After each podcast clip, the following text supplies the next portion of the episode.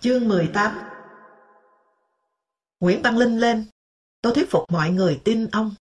Ông từng mất ghế Bộ Chính trị, rớt xuống làm chủ tịch Tổng công đoàn lên phên nhàn rỗi. Ông đã nói, ngoài bắt làm ăn như con. Rồi bị phán, Nam Bộ sặc mùi Nam Tư. Nghĩa là toan theo tư bản. Ông đã ra nghị quyết không khai trừ tù Cộng sản ở côn đảo Vờ Ly Khai. Trái với nghị quyết của Sáu Thọ. Ông tán thành Trần Văn Trà ra hồi ký kết thúc cuộc chiến tranh 30 năm, bóc mẽ Văn Tiến Dũng, gạt giáp, xí phần và đề cao Sáu Thọ. Quyển sách rồi bị cấm lưu hành. Tôi thích nhất câu Linh nói với ba Kim, hai khuynh, xích điểu. Nhiều đêm, trước khi ngủ, tôi sợ sáng mai mở mắt, đã thấy cờ của thằng nào cắm khắp Sài Gòn mất rồi. Việc Linh có gan chấp nhận sự thật đen tối đã đủ cho tôi tin ông. Vì tôi thấy, ở đằng sau tất cả những điều trên đây, chính là ông đã nhận ra cái điều chí mạng cho đảng. Nhân tâm đang không cùng với đảng. Thì mới có thằng của nợ nào đó, nó cắm được cờ của nó lên khắp Sài Gòn chứ. Và mới nữa, là ông trả tự do cho Hoàng Minh Chính. Hoàng Chính. Vừa thấy, ở trên tờ Le Nouvel Observateur có bài của Nguyễn Đức Nhuận. Không chỉ ca ngợi ông tích cực đổi mới mà còn tố cáo Lê Đức Thọ ngăn cản đổi mới. Ông đã xóa cho Nhuận cái tội từng đăng trên Le rồi. mấy tiếu lâm. Mở ngoặt, cho cụ Hồ mắc lỡm, hoàng giả, độc lập tự do của Bộ Chính trị. Và lòng dân muốn các ông lãnh đạo nhảy máy bay, chết hết, đóng ngoặt. Ông đã cho mời Nhuận về nước. Có nghĩa, ông hy vọng Nhuận sẽ ca ngợi đổi mới và ông hơn nữa, cũng như kể tội Lê Đức Thọ ra hơn nữa. Làm gì mà Thọ không biết chuyện này, mà không thấy Linh tán thành nhụng bêu ông lên trước thế giới? Vậy ông chịu bó tay hay sẽ chống trả? Linh như thế, sao mà tôi không tin? Đến thăm chính vừa ra tù, tôi bảo anh nên viết thư, vừa cảm ơn Linh, vừa nói chúng mình ủng hộ Linh đổi mới. Chính bảo còn cần phải xem thế nào đã. Tôi lại thuyết phục anh về Linh, nhưng chính muốn tôi hệ thống hóa các nhận xét về Linh nói, tin Linh, nhưng tôi vẫn thấy cần có quả bóng thăm dò Linh. Tôi viết đơn tố cáo hai ông Hoàng Tùng, Hồng Hà, ức hiếp người lao động là tôi, bắt tôi về hưu non, trái pháp luật. Còn con trượt đại học thì Hồng Hà đưa vào làm thợ ở nhà in. Vì Hồng Hà biết, ba tháng nữa, một đoàn thợ in của báo sẽ sang Liên Xô học nghề, rồi sau đó sang ngay Đức học 5 năm nữa, lấy bằng đại học về in. Cậu con, quả nhiên, vào đoàn thợ du học.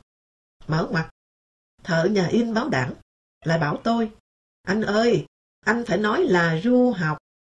Thì đi êm như ru ấy mà lại đóng ngoặt.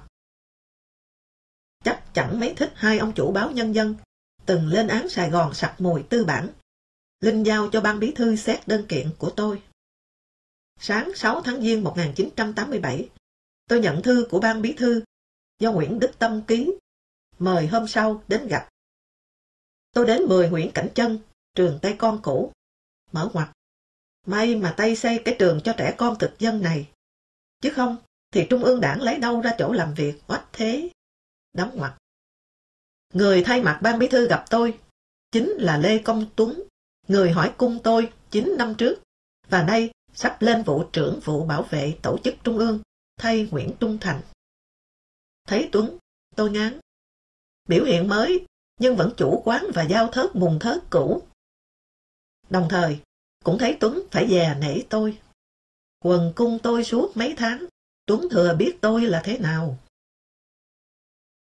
Tuấn đon đã nói ngay. Anh Trần Đỉnh à, thế này, anh xem đây, ban bí thư rất dân chủ. Nhận chỉ thị tổng bí thư, ban bí thư họp ngay với anh Hoàng Tùng, đảng ủy báo nhân dân, để nghiên cứu vụ anh kiện. Bây giờ kết luận thế này nha. Anh Đỉnh à, việc để anh về hưu non là đúng, vì anh ở trong tổ chức chống đảng, lật đổ. Nhưng vì anh thâm niên, có cống hiến cho báo, nên đảng chiếu cố, do đó báo đảng làm giúp luôn hết thảy mọi khâu thủ tục, hộ cho anh. Cũng vì chiếu cố, nên không lập hội đồng giám định y khoa hay kỷ luật, như anh đề nghị. Còn anh không nộp mà có ảnh dán vào sổ hưu, thì là thế này. Anh quên thôi, khi làm sổ lao động, anh có nộp thừa một số ảnh. Cho nên, nay cơ quan lấy ra dùng. Miệng nói, tay Tuấn mở cặp, lấy ra năm sáu bức ảnh chân dung của tôi, cho vào lòng bàn tay, khẽ sóc lên. Khôn mà không ngoan. Đưa ra quá nhiều ảnh làm bằng. Làm cái sổ lao động ẩm ương, mà đứa nào lại đem nộp cơ quan ngần kia ảnh. Và có phép nào được lấy ảnh cũ có sẵn, dùng cho việc mới. Thú thật là nhìn đóng ảnh, tôi sẵn da gà. Về vật lý, tôi thấy tôi như đã ma hóa. Kinh tởm cho sự mang trá tập thể và sự ăn nói bạc mạng. Về vụ con trai Hồng Hà được cài vào làm thợ, để chẳng phải thi mà đi du học luôn hai nước. Tuấn đưa ra cả lô công văn, nghị định để nói việc đó hợp pháp. Hồng Hà chánh văn phòng trung ương thì tất yếu thuộc diện được che chắn, chống kẻ xấu hãm hại rồi. Khi anh ta vào ghế này, tôi đã có thư đề nghị Tổng bí thư Nguyễn Văn Linh thay người khác, vì anh ta chính là cái phễu ma quỷ, hứng mọi tin tức, tình hình, cho đổ cả về kênh Lê Đức Thọ nữa. Tôi chưa biết Linh đề nghị để chính cần. Mở ngoặt, Nguyễn Văn Chính, Phó Thủ tướng 1981-1987, đóng ngoặt, làm trưởng ban tổ chức, mà bị sáu thọ lắc.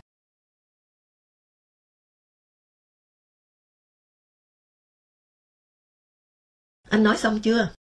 Tôi hỏi Tuấn. À, nay đến lượt tôi có ý kiến lại với ban bí thư. Anh nói ban bí thư rất dân chủ, đã họp ngay hôm Noel với anh Hoàng Tùng và đảng ủy báo nhân dân về chuyện tôi kiện. Dân chủ nào mà lạ quá vậy? Dân chủ mà chỉ mời bên bị họp riêng trong bóng tối. Sao không mời cả tôi bên Nguyên? Anh nói, tôi về hưu non vì ở trong tổ chức chống đảng. À, ai kết luận thế? Điều lệ đảng quy định, kỷ luật đảng viên phải tuyên bố trước mặt đảng viên sau khi đã trao đổi ý kiến với đảng viên. Và nếu đảng viên không đồng ý, có thể khiếu kiện lên tới tận trung ương. Nào, ai đã gặp tôi trao đổi ý kiến?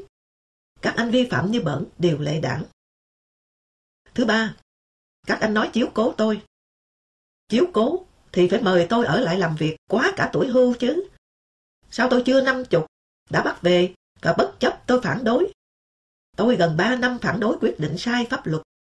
Các anh bèn trắng trợn vi phạm pháp luật, lén lút tự làm lấy mọi thủ tục mà người về hưu có quyền và có nghĩa vụ phải làm lấy, như ký vào quyết định về hưu sớm. Không cần tôi nộp ảnh, các anh mang trá in ảnh trong lý lịch tôi để làm bậy sổ hưu, vắng mặt tôi. Tôi rồ hay sao mà nộp ảnh thừa nhiều đến thế này? Cơ quan rồ hay sao mà lưu giữ ảnh nhân viên lâu và nhiều thế này?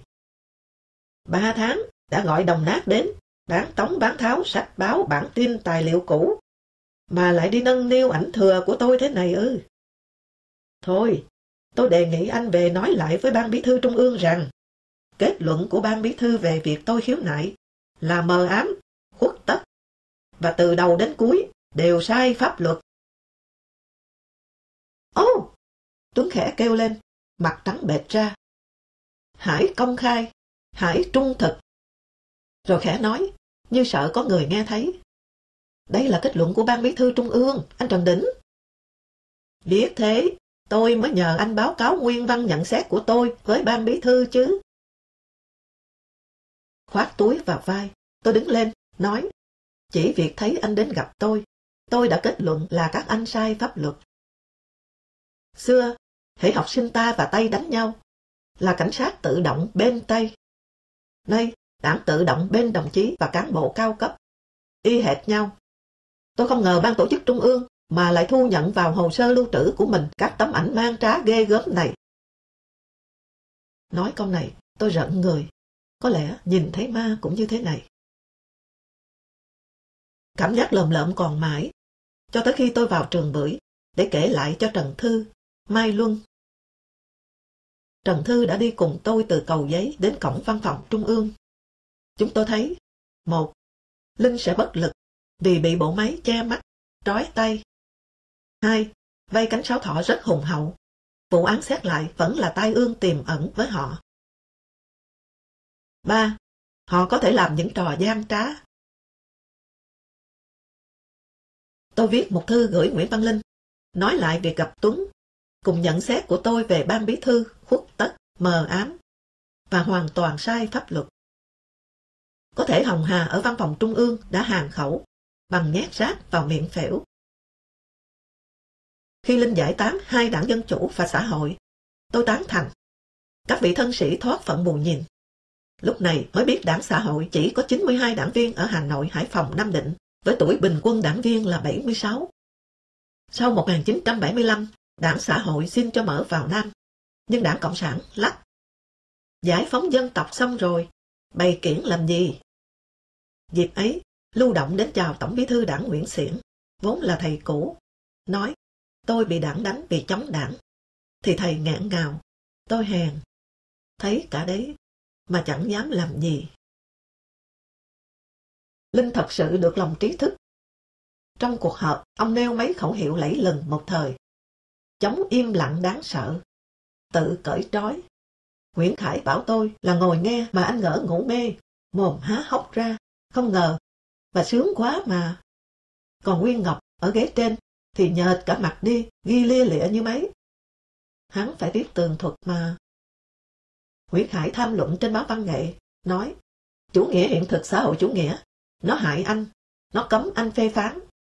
Chính sách giả, nhà văn ca ngợi chính sách giả, hóa ra giả nốt. Rút lại, ba thằng nhà văn nói dối lẫn nhau. Nguyễn Minh Châu gửi một ai điếu cho nền văn học nói dối. Mở ngoặt, một chiều trên hồ Đại Lãi, anh bảo Dương Thu Hương. Dấu chân người lính của tôi dụ bao nhiêu thanh niên vào chỗ chết, đóng ngoặt. Chắc di cảo cửa quậy trong đầu chế lăng viên những ngày tưởng tiếng nói chân thành sẽ là tiếng chung của đất nước. Một hai năm sau, sau chuyến Linh đi Trung Quốc, một hôm Đinh Văn Đảng khẽ bảo tôi, tôi nghe thấy cái này, không biết đúng sai thế nào, nhưng... Thấy ngay, Đảng không tin, nhưng anh không thể giữ riêng cho mình cái tin này. Cuối cùng, anh nói, vừa rồi, Nguyễn Văn Linh sang gặp Giang Trạch Dân hắn lại bắt Linh đến thành đô, chứ không gặp ở Bắc Kinh. Linh đã nói với Giang Trạch Dân rằng, Lê Dũng chống Trung Quốc là sai lầm. Chúng tôi nay sửa sai, xây dựng lại mối quan hệ anh em thân thiết với các đồng chí. Giống Đinh Văn Đảng, tôi cũng không tin Linh lại có thể xuống xề đàn em giữ như thế. Tôi chỉ hỏi đảng, ai nói với ông? Mình khó nói đấy. Đảng cười như cáo lỗi nhưng người này đứng đắn. Có phải tạo cội không? Đảng vẫn cười, không nói. Phải nói, tin này có hai tác động với tôi. Một là không tin Linh vạch tội Lê Dũng ra với Trung Quốc. Nhưng tôi lại thú vị, thấy uy tín của Dũng đã tuột xuống đến mức bị đem ra bêu với Trung Quốc. Tuy cũng biết ở đây có thể có cả ác cảm cá nhân của Linh đối với Dũng. Tóm lại, tôi còn tin Linh. Một người vừa hết chiến tranh đã kéo ngay Ung Văn Khiêm chống đảng về Sài Gòn, bất chấp phép tắc. Lê Giảng cho rằng Linh mời anh đến nói chuyện là một dấu hiệu Linh có tình nghĩa. Tôi cũng cố ý không nhớ câu Ung Văn Khiêm nói khi tôi hỏi anh về Linh. Linh ấy à, cậu này nó khó hiểu đấy. Mà chỉ nhớ khía cạnh Linh ưu ái Khiêm. Chỉ nhớ câu Sáng sau dậy, thấy cờ thằng nào đã treo đầy ở Sài Gòn. Rồi đi tới hiểu ra thành, Linh đồng tình với Khiêm về mọi sự. Tôi đã nói ở đâu? Hy vọng không trọng lượng nhưng đè sập bao đời người. Giữa những ngày he hé cửa cho trí tuệ rón rén ló đầu ấy, Dương Thu Hương và Thanh An Điện Ảnh đến tôi. Tiếc quá tôi vắng, không được tiếp nhà văn nữ vừa nổi lên với sức công phá trẻ trung mới mẻ vào dinh lũy thiên đường mù. Tôi đến chào lại Dương Thu Hương. Đinh Văn Đảng bảo cho mình đi với. Những ngày này tôi đọc những ý nghĩ trái khuấy của Gorky. Ông ra tờ Tân Sinh Hoạt trước cách mạng tháng 10 và ông lớn tiếng phản đối ngay khía cạnh vô nhân đạo của cuộc cách mạng này khi nó lập tức tước đoạt tài sản quý tộc, tư sản, đuổi đàn bà trẻ con ra khỏi nhà để rồi chân trần kéo nhau đi trên tuyết. bút chiến giữa Gorky và các cây bút của đảng lên đến cực điểm. Khi ông lôi Lenin ra công kích, viết Lenin biến đất nước Nga thành bản thảo để thử những cuồng mộng tiểu tư sản của mình. Cuối cùng, vợ Lenin đã ký nghị định đóng cửa tờ báo của Gorky. Gorky được sang nghỉ ở đảo Capri, Italia. Lenin mất. Ông về nước và chứng kiến những cái chết có công dụng làm cấm khẩu người sống. Thành lãnh tụ văn học Xô Viết, Gorky quay sang bảo vệ lừa dối. Ở kịch Nói dối của Afino Genov, ca ngợi cần phải dối trá vì lợi ích cách mạng đã bị ông phê phán là bên vực yếu đuối cho dối trá. Cái sự tất yếu trong cuộc đấu tranh vì chiến thắng của chân lý vô sản. Ông viết hẳn bài báo, chống lại sự thật. Riêng nhà văn Pháp Romain Rolland trước vẻ bảnh bao tư sản của Gorky ở Đại hội Hòa bình Thế giới năm 1935 vẫn nhận thấy lão già vô chính phủ này chưa hề chết, ở nụ cười mệt mỏi của Gorky. Có lẽ Gorky vẫn sẽ cứ mãi Gorky chua chát, đắng cay nếu Hoàng đế Đức không chấp thuận một đề nghị của Lenin.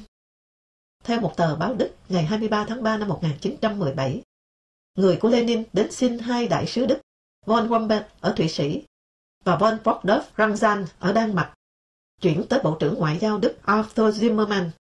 Đề nghị của Lenin gửi Hoàng đế Đức xin cấp giấy tờ và phương tiện cho Lenin về nước, ép chính phủ Nga ký hiệp ước hòa bình với Đức, để Đức rảnh tay đánh Pháp Anh Mỹ. Ngày 14 tháng 4, Hoàng đế Đức phê duyệt. Lenin lên một toa xe hàng cặp chì niêm phong qua Đức và Stockholm về Petrograd ngày 16 để lật đổ Kerensky, chính phủ tư sản dân quyền đầu tiên của Nga. Tin Lenin về Petrograd nay in lại trong biên niên thế kỷ 20 mà nhà xuất bản thế giới đưa tôi dịch. Rồi Lenin ký nhượng Brest Litovsky cho Đức. Đến Stalin thì ký hiệp ước bất khả xâm phạm Đức phát xít Nga Xô. Đều là nhượng bộ Đức để trút tai họa cho phương Tây. Nhưng Hitler sắp mặt hơn. Chính Nga Xô nhận đòn đủ.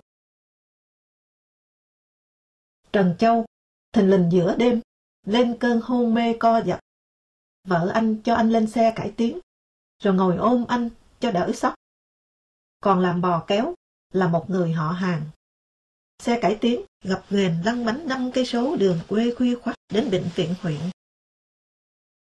và Châu thoát nạn. Năm sau, tái diễn một cơn, nguy cấp hơn, lại xe cải tiến khuya khoắt đảo đồng, lắc lư. Xe vừa đặt càng vào bệnh viện thì mưa ầm ầm đổ xuống. Những lúc đứng bên giường bệnh nhìn Châu ly bì, tôi lại nghĩ tới các giam truân anh trải và cái may thoát trận mưa kinh hoàng mà chỉ chậm 10 phút là anh cầm chắc chết lại nghĩ tới bức thư đầu tiên sau mấy năm biệt giam. Anh gửi tôi cuối 1969. Nếu còn tình anh em, thì đỉnh làm ơn gửi cho mình xin ít thuốc lá, diêm, giấy trắng, bút và vài đồng. Cái giọng thư e dè làm tôi nhòe mắt. Biết thế nào, thế thái nhân tình hoàn toàn chiếu theo lập trường địch ta mà đối xử mà. Bài học xấu xa thời cải cách ruộng đất cuối cùng vẫn cứ được người ta tuân thủ. Bạo lực đã cho một vết hằn kinh hoàng lên tâm trí, vô thức của tất cả. Biết nó xấu, nguyền rủa nó, nhưng vẫn không dám từ bỏ nó, những khi cần có thái độ trước chuyện địch ta. Nghĩa là Châu đã chuẩn bị nhiều phần, tôi sẽ ngoảnh mặt đi. Kìa, vợ anh đã bỏ anh. Nhưng thư cho tôi, vì Châu vẫn tin vợ chồng tôi. Tôi thích thú, khoe ở báo Nhân dân là nhận được thư châu. Một số anh em liền khuyên ngay tôi, cắt đứt. Này, cẩn thận, không lại mất mạng. Từ đấy, tháng tháng, tôi gửi thư và tiền tiêu quà cáp cho anh. Hiểu rõ rằng Châu thừa biết đây vượt xa ra ngoài đồng tiền tấm bánh. Sau này, anh bảo, nếu đảng biệt giam tiếp, nếu không liên hệ được với tôi, thì chắc chắn anh chết hoặc điên anh chị em tù xét lại, đều khổ như nhau. Nhưng Châu chịu thêm một nhát chém ngang mình. Vợ anh gửi đơn vào tù yêu cầu anh ly dị. Việc này đau hơn việc bị tù. Anh nói, trong lịch sử tù có mấy chuyện như thế. Ở nhà máy nông cụ quốc oai, một nữ cấp dưỡng, hai con thương anh. Hai người đi với nhau ở phố huyện. Dân chửi, con đỉ cặp bồ với thằng tù già. Sao chứ? Tôi thật không hiểu làm sao mà đảng dạy được cho dân có được lập trường chính trị cao siêu đến thế. Lại văng vẳng bên tai lời nô na và Nguyễn Tài Cẩn. Tôi đi đường, cứ bị chửi, cả trẻ con ném đá, rồi chửi đủ mẹ con xét lại. Chúng ta có một kho vũ khí vô tận, mà nếu xuất khẩu được, thì giàu và danh giá to. Đó là vũ khí đủ mẹ nhà mày. Đảng dạy dân yêu nước bằng cách đủ mẹ nước khác trừ hai nước Cộng sản đàn Anh. Nguyễn Khắc Viện viết 25 năm ấy, đăng trên báo văn nghệ, rằng mừng là từ nay sạch bóng quân viễn chinh Pháp. Đất nước đã sạch bóng phản động, lưu manh, gái điếm. Chúng đã rút cả vào Nam. Căn dặn mọi người nắm chắc chuyên chính vô sản. Cần nhớ dân chủ với ai và chuyên chính với ai. Tôi viết cho viện một thư, nhờ Hoàng Minh Chính chuyển vì từ 1967, tôi không giao du với viện nữa. Sau khi hỏi mượn anh số báo Quang C, tư tưởng, tháng 5, mà anh bảo không có, sau khi đã cất giấu nó đi. Thư tôi nói, không tán thành anh phân biệt đối xử theo chế độ chính trị và ý thức hệ. Nó dễ thành kiểu thanh lọc chủng tộc, khiến người ta sẵn sàng nghĩ, ở lục địa Trung Hoa thì tốt, ở Đài Loan thì xấu, Việt Kiều ở Pháp xấu. Mở ngoặt, hơi gợi ý đến chuyện anh từng bị dư luận kêu rằng ủng hộ Hitler và có công đưa học sinh Việt sang Đức Quốc xã học sau khi Pháp đầu hàng. Đóng ngoặt. Việc nội địa tốt, đồng bào trên vĩ tuyến 17 tốt, đồng bào dưới vĩ tuyến xấu. Và đuổi người Hoa thì lãnh thổ liền trong veo. Vả chăng, nếu phản động lưu manh gái điếm dạt cả vào trong kia, như anh nói, thì có nên sướng vì đồng bào trong kia chịu đựng hộ cho ngoài Bắc không? Còn nay, quân viễn chinh nào đến Hà Nội, mà tối tối, ở hông cơ quan thành ủy, gái điếm đứng đầy, lên đến hai nẻo vệ đê sông Hồng. Nhận ra ngay, vì mong mẩy, đùi vế, cứ trắng héo như cò. Tôi nói, anh nghĩ lỗi thời về chuyên chính vô sản. Vâng, xin hỏi anh, ai được phép cho ai dân chủ, cho ai chuyên chính? Viện trả lời, cũng qua bưu điện dân doanh Hoàng Minh Chính. Anh tán thành, không nên gọi là phản động lưu manh, mà nên gọi là rác rưởi. Chỗ này anh đã dùng chữ chưa chính xác. Chứ còn, anh nhấn mạnh, chế độ xã hội chủ nghĩa thì tất nhiên phải tốt đẹp hơn chế độ tư bản. Còn anh không nói đến chế độ quốc xã của Hitler, như từng ca ngợi nó trong một bài báo viết khi còn ở Pháp, mà Trần Đức Thảo vẫn giữ nguyên cả hai trang và đưa tôi xem. Về chuyên chính, anh thẳng thắn nói anh phản đối anh Trần Đỉnh và một số trí thức hiện nay bài bác chuyên chính. Anh viết, tôi phản đối Mao nhưng tán thành Stalin chuyên chính với đế quốc. Dĩ nhiên, cuối cùng, anh nói thêm, tuy nhiên, tôi không tán thành đàn áp nhân dân.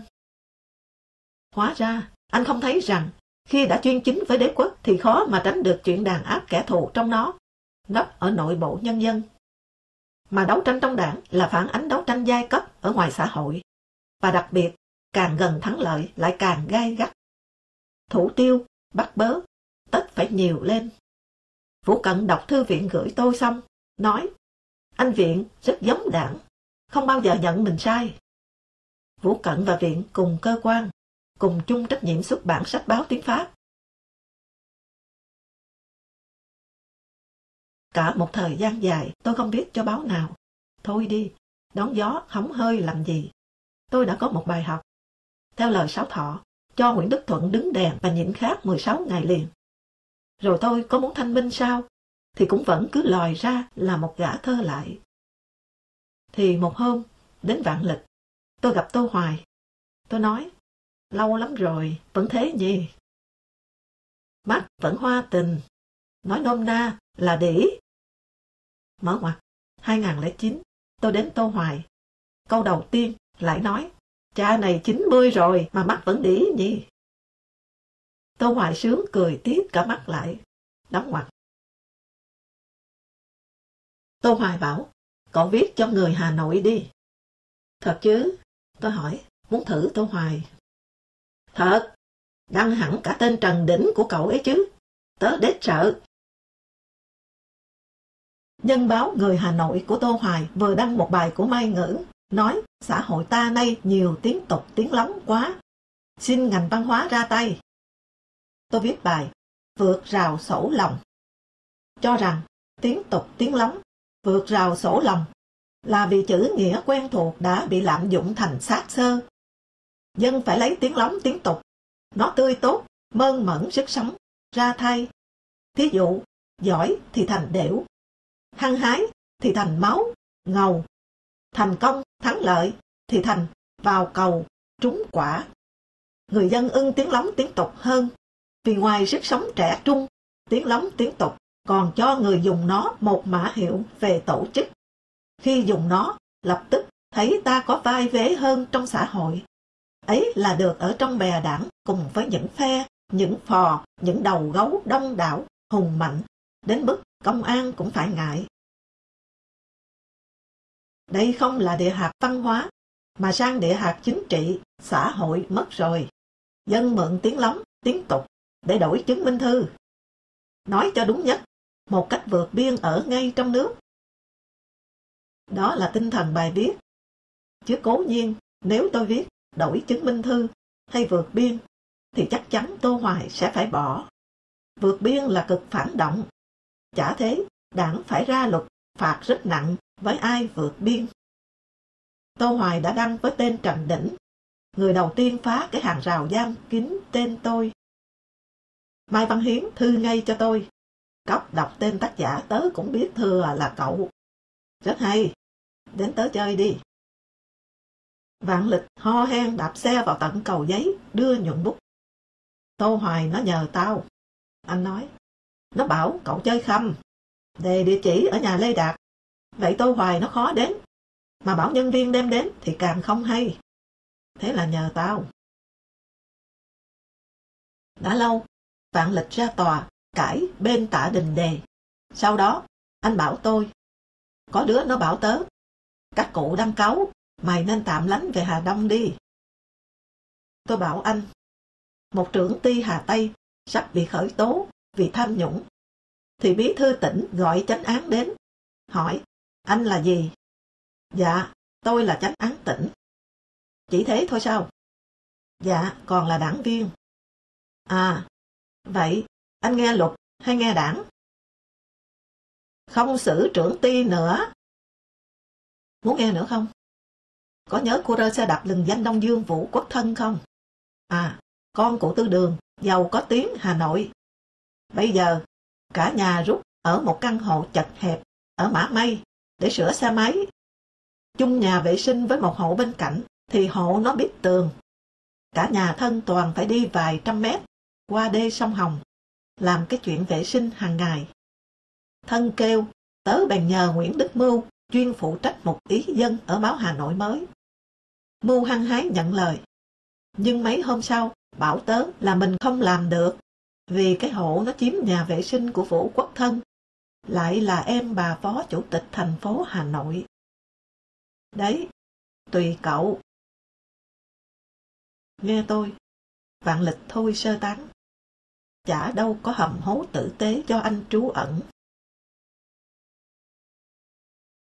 Chương 19 một sáng hè ở Sài Gòn, Nguyễn Văn Trung, giáo sư triết các trường đại học miền Nam trước 1975, đạp xe đến tìm tôi. Mời đến nhà ăn cơm với Nguyễn Đức Nhuận mới ở Paris về thăm nhà. Mới hôm nào, Nguyễn Văn Trung mời Nguyễn Khải, tôi và vài anh em đến nhà Nguyễn Linh, Phó Tổng Giám đốc nhà xuất bản Sự Thật. Nghe anh trình bày quyển sách anh mới viết về tình hình Thiên Chúa Giáo, Cơ Đốc Giáo, xâm nhập Việt Nam. Anh đã nghiên cứu công phu, soạn thảo rõ ràng và viết khá hấp dẫn. Anh nhấn mạnh đến thái độ bình tây sát tả của nhà Nguyễn, một chính sách dập khuôn nhà Thanh. Tôi đã có ý kiến. Anh viết khá hấp dẫn. Giá như anh nhấn mạnh hơn đến vấn đề quyền tôn giáo là một nội dung quan trọng của quyền con người, nên đứng cao hơn nhãn quan triều vua Nguyễn. Đến nhà Trung, thấy nhuận, tôi chìa tay. Bonjour Văn Du Lịch. Chào Văn Du Lịch. Anh biết. Nhuận cười, hỏi lại. Viết trên Le Monde với Nouvel Observateur hay thế? Ai lạ nữa? Le Nouvel Observateur vừa đăng một bài của Nhuận. Tôi đọc bài báo, hai trang, thấy quá hay. Ca ngợi đổi mới, cùng người hùng của nó là Nguyễn Văn Linh, và chỉ ra người cản nó là Lê Đức Thọ. Ai chả thấy đổi mới là chống Lê Duẩn và Lê Đức Thọ cùng công ty. Ở Paris mà biết chuyện Thọ cản thì đảng tất phải biết. Về chỗ này, Nhuận sẽ cho thấy dưới đây. Nhuận cho hay, sau khi Hà Nội tịch thu tờ Le Monde đăng mấy tiếu lâm của anh, anh không xin được thị thực về nước nữa. Nhưng gần đây, bỗng một hôm, đại sứ quán ta ở Paris đến thăm. Hỏi, giáo sư bận gì mà lâu nay ít về nước? Nhuận nói, vì không xin được thị thực. Thì đại sứ quán ta kêu trời lên. Sao lại có chuyện lạ đó được chứ giáo sư? Giáo sư muốn về là có thị thực ngay thôi mà. Quay quắt này là nhờ Madeleine Riffaut đến Việt Nam đã đưa cho Nguyễn Văn Linh tờ Le Nouvel Observateur trên kia. Có nghĩa rằng Linh biết rõ đồng chí mình cản mình, nhưng im. Sợ thọ. Và thọ biết. Quân hầu thầy tớ phải báo thọ chuyện Linh mời nhuận về chứ. Chung sống hài hòa trên cơ sở cảnh giác, nơm nớp với đối thủ sát nách, và ngấm ngầm chờ thời, tạo thời, là võ đầu tiên để sinh tồn của phần lớn những vị lãnh đạo ở các đảng Cộng sản. Trong lúc chờ đợi ai hạ ai, thì cả đôi bên đều cùng chung sức chung lòng giấu dân cái bí mật. Kẻo nó phanh ra thì các vị mất hết, đến cả chỗ để đòn nhau. Trường Chinh ôm mộng đổi mới để chuộc lỗi với dân, nhưng thua sáu thọ phải bỏ về ngồi nhà. Việc ấy đã chấm dứt thời kỳ hai phe Trường Chinh Lê Duẩn âm ỉ giằng co. Thọ sẽ cho Linh về theo nốt, và lúc ấy đàn em Thọ sẽ lên, và Thọ thu vén Sơn Hà vào tay, không còn lo đứa nào chọc phá nữa. Để giữ vững vai tổng bí thư, Linh nhảy sang quy hàng trung cộng. Tôi đã trò chuyện với Nhuận dăm buổi. Phải nói tôi cần cảm ơn Nguyễn Văn Trung đã tin tôi mà mời tôi đến gặp Nhuận để cùng trao đổi ý kiến về tình hình đất nước. Chẳng hạn, về vấn đề trí thức. Tôi nói, ở ta không có trí thức theo nghĩa intelligentsia, mà chỉ có tầng lớp thơ lại, công chức, funcionaria của đảng và nhà nước, được tu luyện trên ba bài bản ở đại học, là sử đảng, chủ nghĩa duy vật biện chứng và kinh tế xã hội chủ nghĩa. Còn về chính trị, ở ngoài chớ nên giáo điều, nghĩa là thấy thế giới có gì thì ngỡ trong nước cũng y thế, không. Lại chẳng hạn như chính trị, tất cả quốc sự, dân sự đều do Tổng Bí Thư và vài ba ông chủ chốt trong Bộ Chính trị quyết định. Tổng thống Mỹ, Pháp cũng thế. Nhuận nói, nhưng ý kiến của Tổng thống lại phải được Hạ viện, Thượng viện, rồi Quốc hội thông qua. Tôi nói, còn ở Việt Nam chỉ có cây kiển. Hay chẳng hạn, kinh tế. Kinh tế Việt Nam là loại đặc biệt, què quặt, bất toàn, sơ đẳng, lạc hậu. Nó chỉ chạy phập phù để tự túc tự cấp lấy một phần cơm nào. Còn đời sống đất nước chủ yếu trông vào cưu mang của bên ngoài. Một ông chủ là đảng quản lý bao quát, bác ngát hết toàn bộ dây chuyền sản xuất, phân phối, tiêu thụ của xã hội. Tất cả sức lao động đều là người làm thuê rẻ mạt của ông chủ. Từ lúc Marx còn sống, Proudhon đã nói chủ nghĩa xã hội của Marx sẽ biến người lao động thành nô lệ hay tài sản gì đó của nhà nước. Tôi nhớ, hình như thế phải không anh Nhuận, anh Trung? Các anh xài sách hơn tôi. Tóm lại, một nền kinh tế không tư hữu, không hàng hóa, không thị trường, không giá trị ngoài giá trị sử dụng soàn xỉn. Được chăng hay chớ, như bao diêm đánh bẹp cả hộp mới cháy cho mấy que.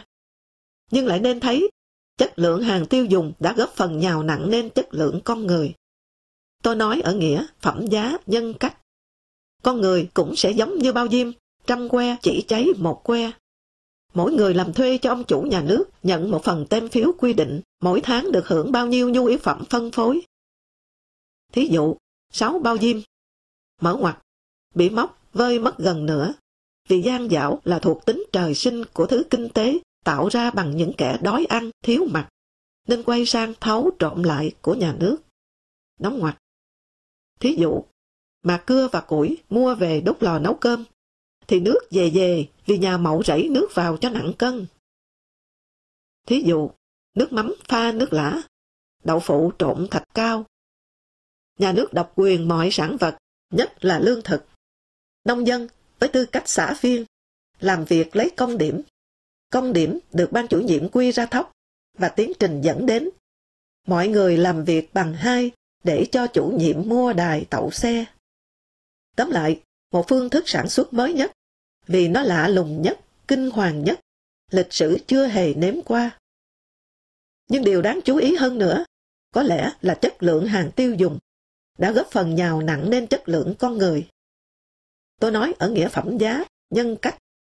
Con người cũng sẽ giống như bao diêm, trăm que chỉ cháy một que. Sống điêu, sống gian, sống vờ, sống giả. Nhuận có nói chuyện với Ủy ban Nhân dân thành phố. Anh bảo, vấn đề có lẽ làm các vị lạ và khó chấp nhận là dân số sẽ tập trung vào vài thành phố. Hình như các vị cho rằng ngược lại, quy luật Marxist lại đòi phát triển nông thôn lên ngang thành phố. Một sáng trên đường Di Tân, trước mặt Nguyễn Văn Trung, Nhuận mời tôi cùng anh làm một chuyến du lịch xuyên Việt. Hết chuyến, anh lại đưa tôi về lại Sài Gòn. Tôi thật tình cảm ơn anh, nhưng xin cứu. Anh được về nước để có thể viết bài cho báo Pháp là rất quan trọng. Vậy ta nên bảo vệ cái đó. Tôi cặp kè xuyên Việt suốt với anh, thì e không hay. Nhuận hỏi tôi, ra Hà Nội nên gặp xét lại nào. Tôi lại nói, cố giữ thị thực cho các lần về sau. Nay ra Hà Nội, anh có thể gặp Trần Dần, Lê Đạt, vừa được tháo khoáng phần nào. Nhuận ra Hà Nội, không gặp ai. Chắc đã thấy tín hiệu. Không ngờ 2010, tôi lại gặp Nguyễn Đức Nhuận ở câu lạc bộ cà phê thứ bảy. Dương Thụ mời tôi dự đều như khách đặc biệt. Tôi đã đến bắt tay Nhuận, chào tác giả những câu chuyện không thực ở Việt Nam trên báo Le Monde. Rồi kể với anh chị em ở đó chuyện cách đây hơn hai chục năm, Nguyễn Đức Nhuận thình lình được vời về nước sau bao năm cấm bạc vì mấy chuyện Tiếu Lâm anh đăng trên Le Monde. Mở ngoặt, có kể sơ lại mấy Tiếu Lâm đó nó thế nào. Đóng ngoặt. Rồi chính lại nhờ một bài báo, anh tố cáo Lê Đức Thọ ngăn cản đổi mới cũng như ca ngợi Nguyễn Văn Linh đổi mới, mà được bị động mời về ra sao. Nói xong, chợt thấy, té ra tôi đã ôm lại một đoạn lịch sử, chất chứa đầy trò cười ra nước mắt, và vẫn chưa có dấu hiệu chấm dứt. Đất nước đã mắc phải một giống vi trùng, có tên gọi là tính đảng. Nó kháng lại mọi yêu cầu tử tế của con người.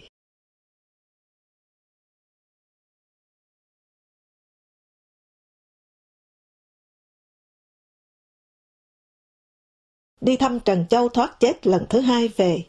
Tôi mừng quá, đến ngay nhà Minh Việt để rủ anh đi cà phê sáng. Con rể anh báo, anh bị xuất huyết, đi cấp cứu ở bệnh viện và hiện đang hôn mê. Tôi rụng rời. Gan đã từng cổ trướng, mà nay xuất huyết và hôn mê. Tôi đạp xe vòng qua cổng bệnh viện nhưng không vào, sợ thấy sự thật hải hùng. Bèn cứ vào nhà gia lập, nghe ngóng rồi Minh Việt chết, đúng vào ngày 29 lấy làm 30 Tết. Anh phải chờ một mình trong nhà lạnh hết ba ngày mới được đi ra khỏi cái mặt đất. Nhiều tội lắm nợ với anh. Đám tang anh ở nhà tang lễ Việt Xô. Đông bè bạn và bắt đầu đã có nhiều tiếng khóc. Những tiếng khóc như còn mang nếp vụn trộm, râm ran lan rộng đi dần dần tiếng cánh các con chim ra ràng khe khẽ tập bay vào luồng thương xót một nạn nhân đau khổ. Tôi như bị liệt, không đi bờ hồ hàng chiều nữa bờ hồ, vườn hoa nhà kèn, vườn hoa con cóc, đê và bãi sông Hồng, tiếp lên tới Nhật Tân. Đồng đất mênh mông mà đi vào cứ ngỡ trở về nguồn cội. Nhiều năm là chỗ Lê Đạt và tôi đều đặn dạo bước. Ở tù về, Minh Việt nhập bọn. Gần đây, cái ghế đá trong sang câu lạc bộ thiếu nhi không đủ chỗ, thì ngồi ra đất và đứng. Sau này, Lê Tự, Tổng Giám đốc superphosphate Lâm Thao, một dạo, cũng quần sọt trắng, tóc trắng lòng khòng, nhấp nhổm, từ xa đã cười cười đi đến. Xin nói thêm, từ 1969, vùng này, Lê Đạt và tôi đi như cơm bữa, có khi ngày hai ba lần. Một dạo, Lê Đạt còn sáng sáng đạp xe vào đón tôi ở tận đầu núi Trúc, Ngọc Khánh. Những chỗ bà con cổ nhuế đêm vào thành lấy trộm phân ở các nhà xí hai ngăn về, vẫn đổ tập kết đầy ở chỗ nay là cổng đại sứ quán Thụy Điển. Để, dạ, xin rước anh đi làm à. Những cuốc đi bổ ích cho cái chữ. Chuyện đến chữ nghĩa, tôi thường rất bốc. Nghĩ tới người ta nói Picasso thiên tài ở chỗ đã bắt được hai mệnh lệnh của thời hiện đại là gãy vỡ và sáng chế, nên ông tự tóm tắt là đặt mắt vào giữa hai đùi và bộ phận sinh dục lên mặt. Gãy vỡ và sáng chế đến thế. Vậy tôi cũng phải sáng chế. Tuyên ngôn xưng xưng lên với Đạt. Thơ là cho hai hành tinh xa lạ làm một cuộc hôn phối lóe sáng rồi đến đăng ký hộ khẩu thường trú ở trong thế giới xúc cảm của con người. Thơ là tiếng nghệ trọ trẻ, hay là nói nhiều vô thức tiếng Hà Nội. William Yeats nói rồi đó. Tranh luận với người là hùng biện, eloquence, nhưng tranh luận với chính mình thì là thơ. Tôi cũng bảo, thơ đường chính là một kiểu gá lắp cấu trúc các module. Các cục tổ hợp có sẵn, rất quen thuộc với đề tài nhớ bạn, gồm cả mỹ nhân, nhớ quê, chia ly, nhân sinh, về hình tượng cũng như các cục từ tổ để cho nhà thơ gá lắp. Gá lắp giỏi thì bài thơ thành một tác phẩm độc đáo, mới, không thì copy vô duyên người làm trước. Minh Việt chết, tôi bỏ hẳn những chuyến đi, sợ người bạn bị mất quyền dạo chơi xôn xao phố, sẽ buồn. Có một chuyện về hai vị thống đốc ngân hàng quốc gia, mà qua Minh Việt tôi được nghe ké không lâu trước khi anh chết. Một chiều, Minh Việt và tôi ngồi ở ghế đá vườn hoa con cóc. Thì tạ Hoàng Cơ ngồi xuống thăm hỏi Minh Việt. Lan mang chuyện, cơ kể là trước đây anh có một cửa hàng guốc ở Hà Nội, thuê dăm ba người thợ. Cách mạng vô sản đã đưa anh tiểu chủ đẻo guốc làm tới tổng giám đốc ngân hàng. Mở ngoặt cũng không khó, vì ngân hàng vô sản chỉ là một kiểu kết bạc. Đóng ngoặt. Rồi về hưu, lương còm, thiếu thốn, anh đành xoay sở thêm. Nhất nghệ tinh nhất thân vinh, lại nhào vào nghề guốc. Khác là nay anh làm thợ đẽo guốc, sơn guốc cho một cửa hàng gần hàng điếu. Cơ cười, hơi tự diễu, không ngờ đời tôi lại quay về nghề guốc. Có điều, trước kia là chủ, nay là thợ. Thợ già. Minh Việt nói, thì chúng ta giải phóng cho công nhân lên ngôi chủ, mà anh cứ vẫn là chủ, thì chẳng hóa ra cách mạng của anh công cốc ư. Ít lâu sau, cũng tại cái ghế xi măng nhìn sang ngân hàng nhà nước ấy, lại gặp Lê Viết Lượng, cũng một tổng giám đốc ngân hàng quốc gia về hưu. Anh vừa ở Sài Gòn ra. Khoe, chỉ ba ngày Tết vừa rồi, anh kiếm có tới bao nhiêu vạn đồng. À, coi xe ở vườn hoa tao đàn. Anh thấp giọng giải thích, trong kia là thuộc địa cũ của Mỹ, cho nên họ quen ăn chơi rồi. Tết đến, xe gửi cứ là bạt ngàn. Minh Việt lại đùa. Nhờ thuộc địa cũ của Mỹ mà về hưu anh vẫn được là đầy tớ của dân. Nhưng khác là nay anh chuyển sang lao động chân tay thì thù lao lại bổn. Những kỳ tích kiểu hai ông trên đây, lẽ ra đảng nên tuyên truyền nhiều không kém các chiến công vang dội trên chiến trường. Đúng là cách mạng rất thạo đổi đời con người. Minh Việt bệnh trọng giữa lúc đất nước đang chìm sâu vào khủng hoảng. Món bồi dưỡng duy nhất cho anh, người cổ trướng, phở thúng. anh đã đưa tôi đến hàng mắm ăn nó. Anh cười hiền lành, nói, lẽ ra chỉ được một bát, thì ăn phở thúng được hai. Tôi không thể quên ngày Minh Việt mới ở chợ Thắng, Hiệp Hòa, hết hạn quản thúc, về. Tôi đến tìm anh. Chúng tôi tiếu tiết bá vai nhau đi, mà thấy quản hè ngô quyền trước nhà Trần Vĩ, chủ tịch Hà Nội. Sao mà thênh thang thế? Minh Việt nói, đúng sai thế nào khoan bàn.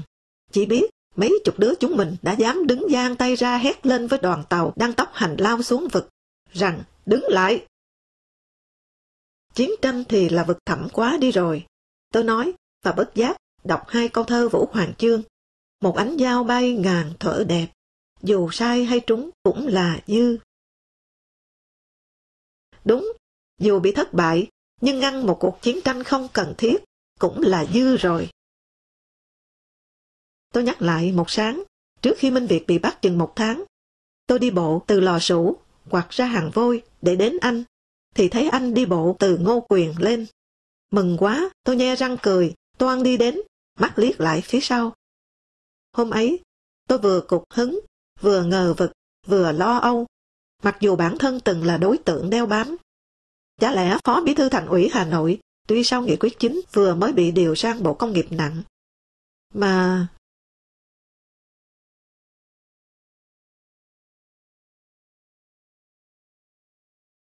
Muốn gì thì nay so với cái sáng ấy đã khác xa lắm, đúng không? Tôi hỏi.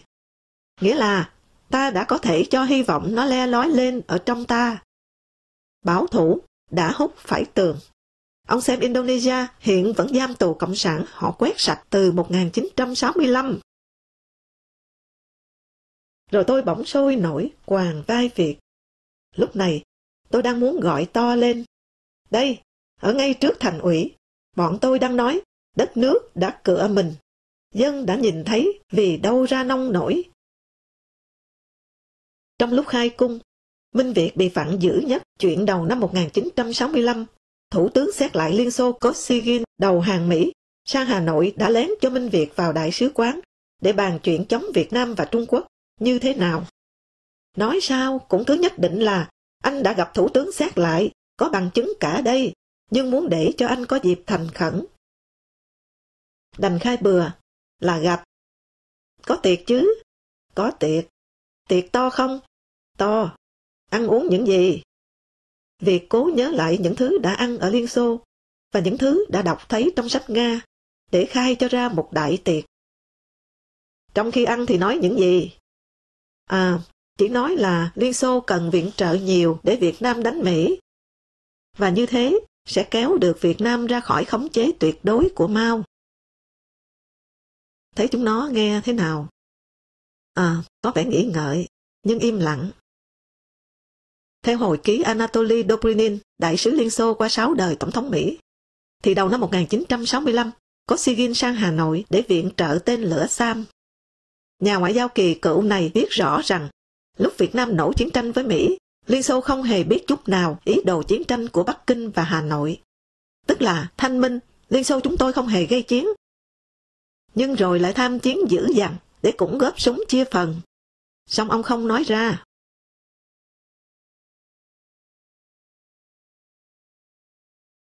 Tù 1987, Phúc Thổ Thần, nguyên thường vụ thành ủy, trưởng ban tổ chức, thường hay mò sang nhà Việt mỗi khi thấy tiếng chúng tôi chuyện trò.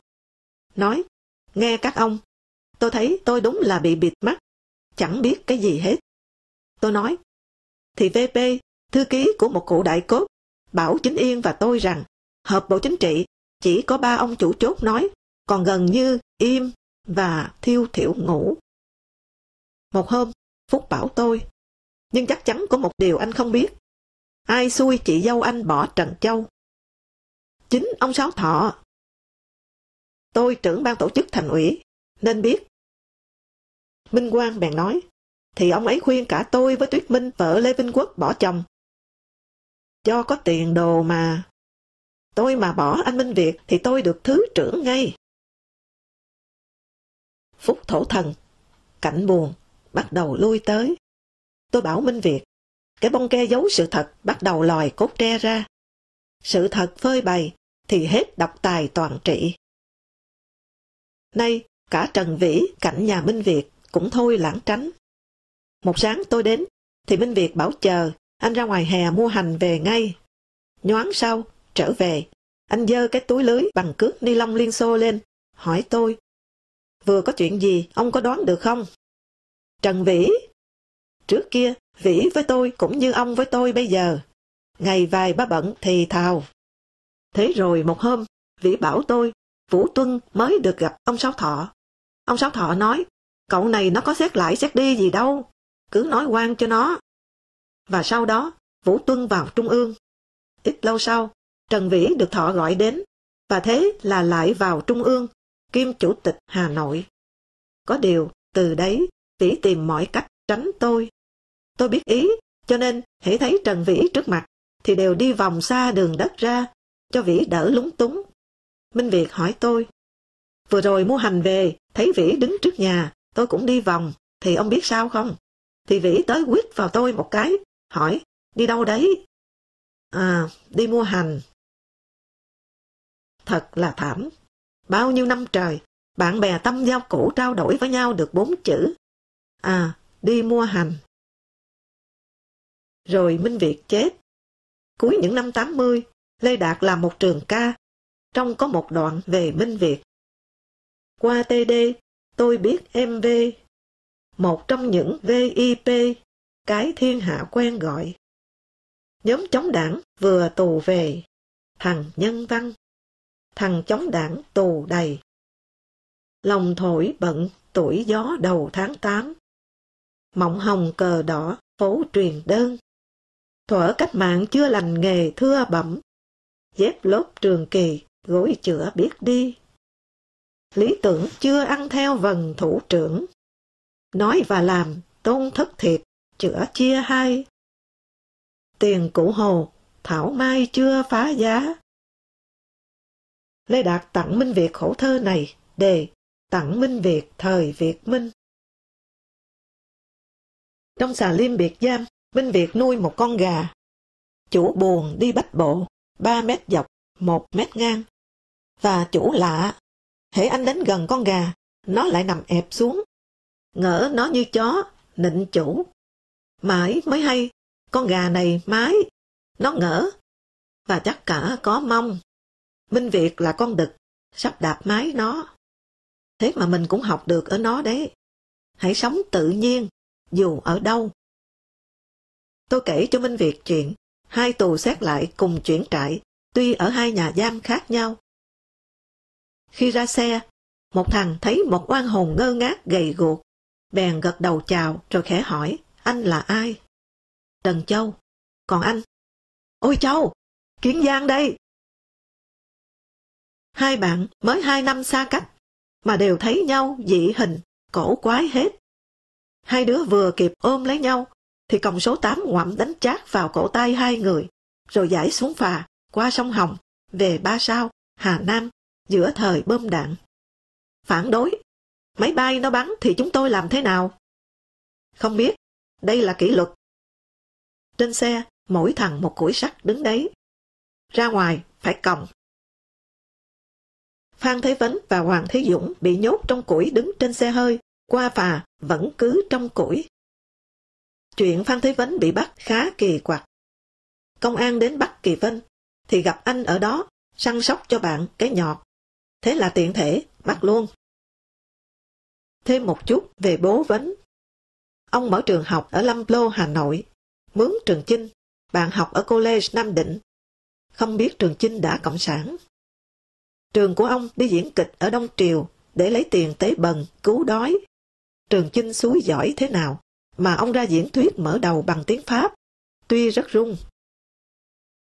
Những lúc chuyện với việc về hai oan hồn chung còng số 8 qua sông, con gà chờ đực đạp mái, và vấn bị nạt là không đảng viên sao dám thư lên tổng bí thư và đòi nói chuyện luật với đảng.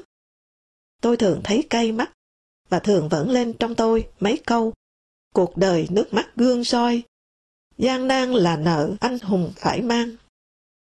Và như cùng một bài thơ, thế nào cũng đọc tiếp hai câu của Vũ Hoàng Chương lần đầu tôi nghe Nguyễn Sơn ngâm trong Campus Bắc Kinh Đại học. học làm trang tử, thiêu cơ nghiệp. Khúc cổ bồn ca, gõ hát chơi. Anh chị em đều kiên cường, bền bỉ. Hình như mình tôi, bên cạnh cái chí, cố giữ gìn cương thổ nhân phẩm của mình. Không cho nó biến hình hay sức mẻ vì tay kẻ khác. Tôi cứ thấy mang mang trong tôi một vùng hư vô. Nó hay rủ gạ tôi, thiêu cơ nghiệp. Cái cơ nghiệp đã nhỏ con, lại dựng trên sa mạc. Nhưng chính cái vùng mang mang ấy cũng lại đã giúp tôi sống tử tế, nôn ọe vào tất cả. Có lẽ sẵn một gen hư không trong tôi, cùng gen bướm. Họ chửi tôi láo, tôi càng láo. Với họ thôi, theo họ để mà rồi mất toi cái thằng mình. Nó vốn là của rất quý báu với mình ư. Chương 20 Phạm Hùng, Thủ tướng, chết. Cả trang nhất báo Nhân dân, hồi ký trong xà liêm án chém. Tôi viết, nhưng xuất tên tôi, để mỗi tên Phạm Hùng. Chiếm đoạt tài sản trí tuệ dễ như thế là nhờ chuyên chính vô sản, biến tôi và pháp luật thành con số không, chẳng thèm phải đếm xỉa. Tôi thư cho Hà Đăng, tổng biên tập. Ngày nào ông ta đỏ trang chứa mặt lên, phê bình tôi kiêu ngạo, không nói chuyện với ông. Mà chỉ vì mới về nước, tôi chưa quen ông. Thư tôi nói, báo vi phạm nguyên tắc xuất bản và xúc phạm danh dự tôi. Không trả lời. Thế là ông còn thêm im lặng cao kỳ bậy. Do được tự cho phép, có quyền coi mọi thằng phản động như con số không trong mắt mình. Tôi gửi thư thứ hai, dẫn điều một trăm bao nhiêu đấy trong luật, đòi đính chính và xin lỗi trên báo. Vẫn nín thinh. Mày giỏi thì cứ việc mà kiện. Ngụ ý như thế. Ông đẻ ra im lặng đáng sợ cơ mà. Ông nắm luật nắm tòa rồi, còn chó gì mà mày hòng hả? Tình cờ một tối đến quan đạm. Tôi tạt qua Lê Điền ở tầng dưới.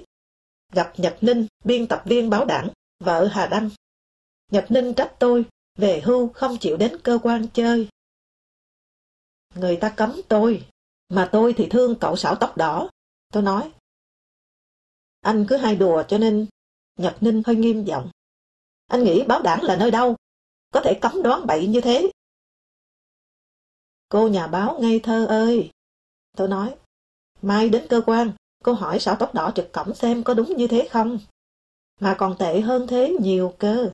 Vừa đăng hồi ký Phạm Hùng tôi viết, mà lại bỏ tên tôi. Tôi thư cho Hà Đăng hai cái rồi, vẫn không thèm trả lời. Cô về hỏi Hà Đăng xem, có phải đúng là đã láo như thế không nha? Tôi sẽ viết ngay đây thư, đòi báo đính chính, xin lỗi, và đòi bỏ cả lệnh cấm tôi đến báo nữa. Có gì nhờ Nhật Ninh đem hộ về cho Hà Đăng. Nhật Ninh hình như chỉ chờ tôi nói có thế. Tôi viết tại trận một thư thứ ba cho Hà Đăng. Các bà vợ có nền chuyên chính lợi hại riêng. Hai ngày sau, Tô Điện, vụ phó tổ chức, bà Nguyện, sau là thư ký của Hữu Thọ, đến, mở cổng tre ra. Cái cổng tre tự linh sẽ tre. Tre linh tự trồng, hàng khóm kẻo kẹt. Vót que và đang thành hai cánh cổng, mà tôi đinh ninh, đẹp hệt cái cửa xài, chắc chắn là hết sức thanh tao của lều am Nguyễn Trãi. Tôi hỏi ngay điện, ngày nào tớ bảo, chừng nào Lê Duẩn, Lê Đức Thọ không còn nữa, thì đất nước này mới mong khấm khá ra tí chút. Cậu đã thấy đúng chưa? Tô Điện đưa thư Hà Đăng xin lỗi, nói vì báo quá bận, cho nên đã sơ suất bỏ mất tên tôi và chậm xin lỗi. Nhưng nhất định lờ việc đính chính trên báo. Tôi đã biết đảng không có văn hóa xin lỗi. Lãnh đạo là phải có uy tuyệt đối, mà cứ xin lỗi hoài thì còn ra cái uy quái gì. Nhưng tôi cứ đòi, ít nhất cũng nhắc đến một đạo đức đã mai một hẳn ở đất nước này. Tôi ngoái vài lời, truy vấn tiếp. Sao không xin lỗi và đính chính trên báo? Đưa cho điện mang về. Sau mới nhớ, quên mất đòi nhuận bút. Mà tôi biết, có người kể Phạm Hùng đã nhận khá lớn. Ít lâu sau, trong một lần cơ quan họp với các cụ về hưu, Nhật Ninh kéo tôi đến chụp ảnh cùng vợ chồng chị và vài anh em khác. Nhật Ninh bắt tay tôi. chúc anh Trần Đỉnh cứ y như ngày xưa. Biết là một lời chúc tốt đẹp, tôi đùa, nhằm cho Hà Đăng đứng bên, nghe. Thế là cô chúc tôi cứ chống đảng ư. Hơi đỏ mặt, Nhật Ninh lại bình tĩnh. Như ngày xưa mới tốt. Đúng đấy. Sảo tóc đỏ trong phòng thường trực cũng chạy ra tiếu tít bắt tay tôi. Những những đứa đứa xưa đánh anh, chúng em có chào đâu. Nhưng mà anh thì chúng chúng em lắp cho một hồi. Cũng là một cách cảm ơn tôi đã chịu nhịn cho vợ con anh yên. Tôi bảo Nhật Ninh, cô đã thấy ai cũng ôm trong lòng một bộ sử chân thật về cuộc đời rồi chứ. Khi nào tất cả đều mở nó ra đọc. Sau này, Nhật Ninh hay than buồn chán với tôi. Thời thế lăng nhăng.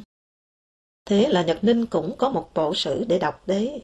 Tôi nói, rồi hỏi Hà Đăng có biết thế không?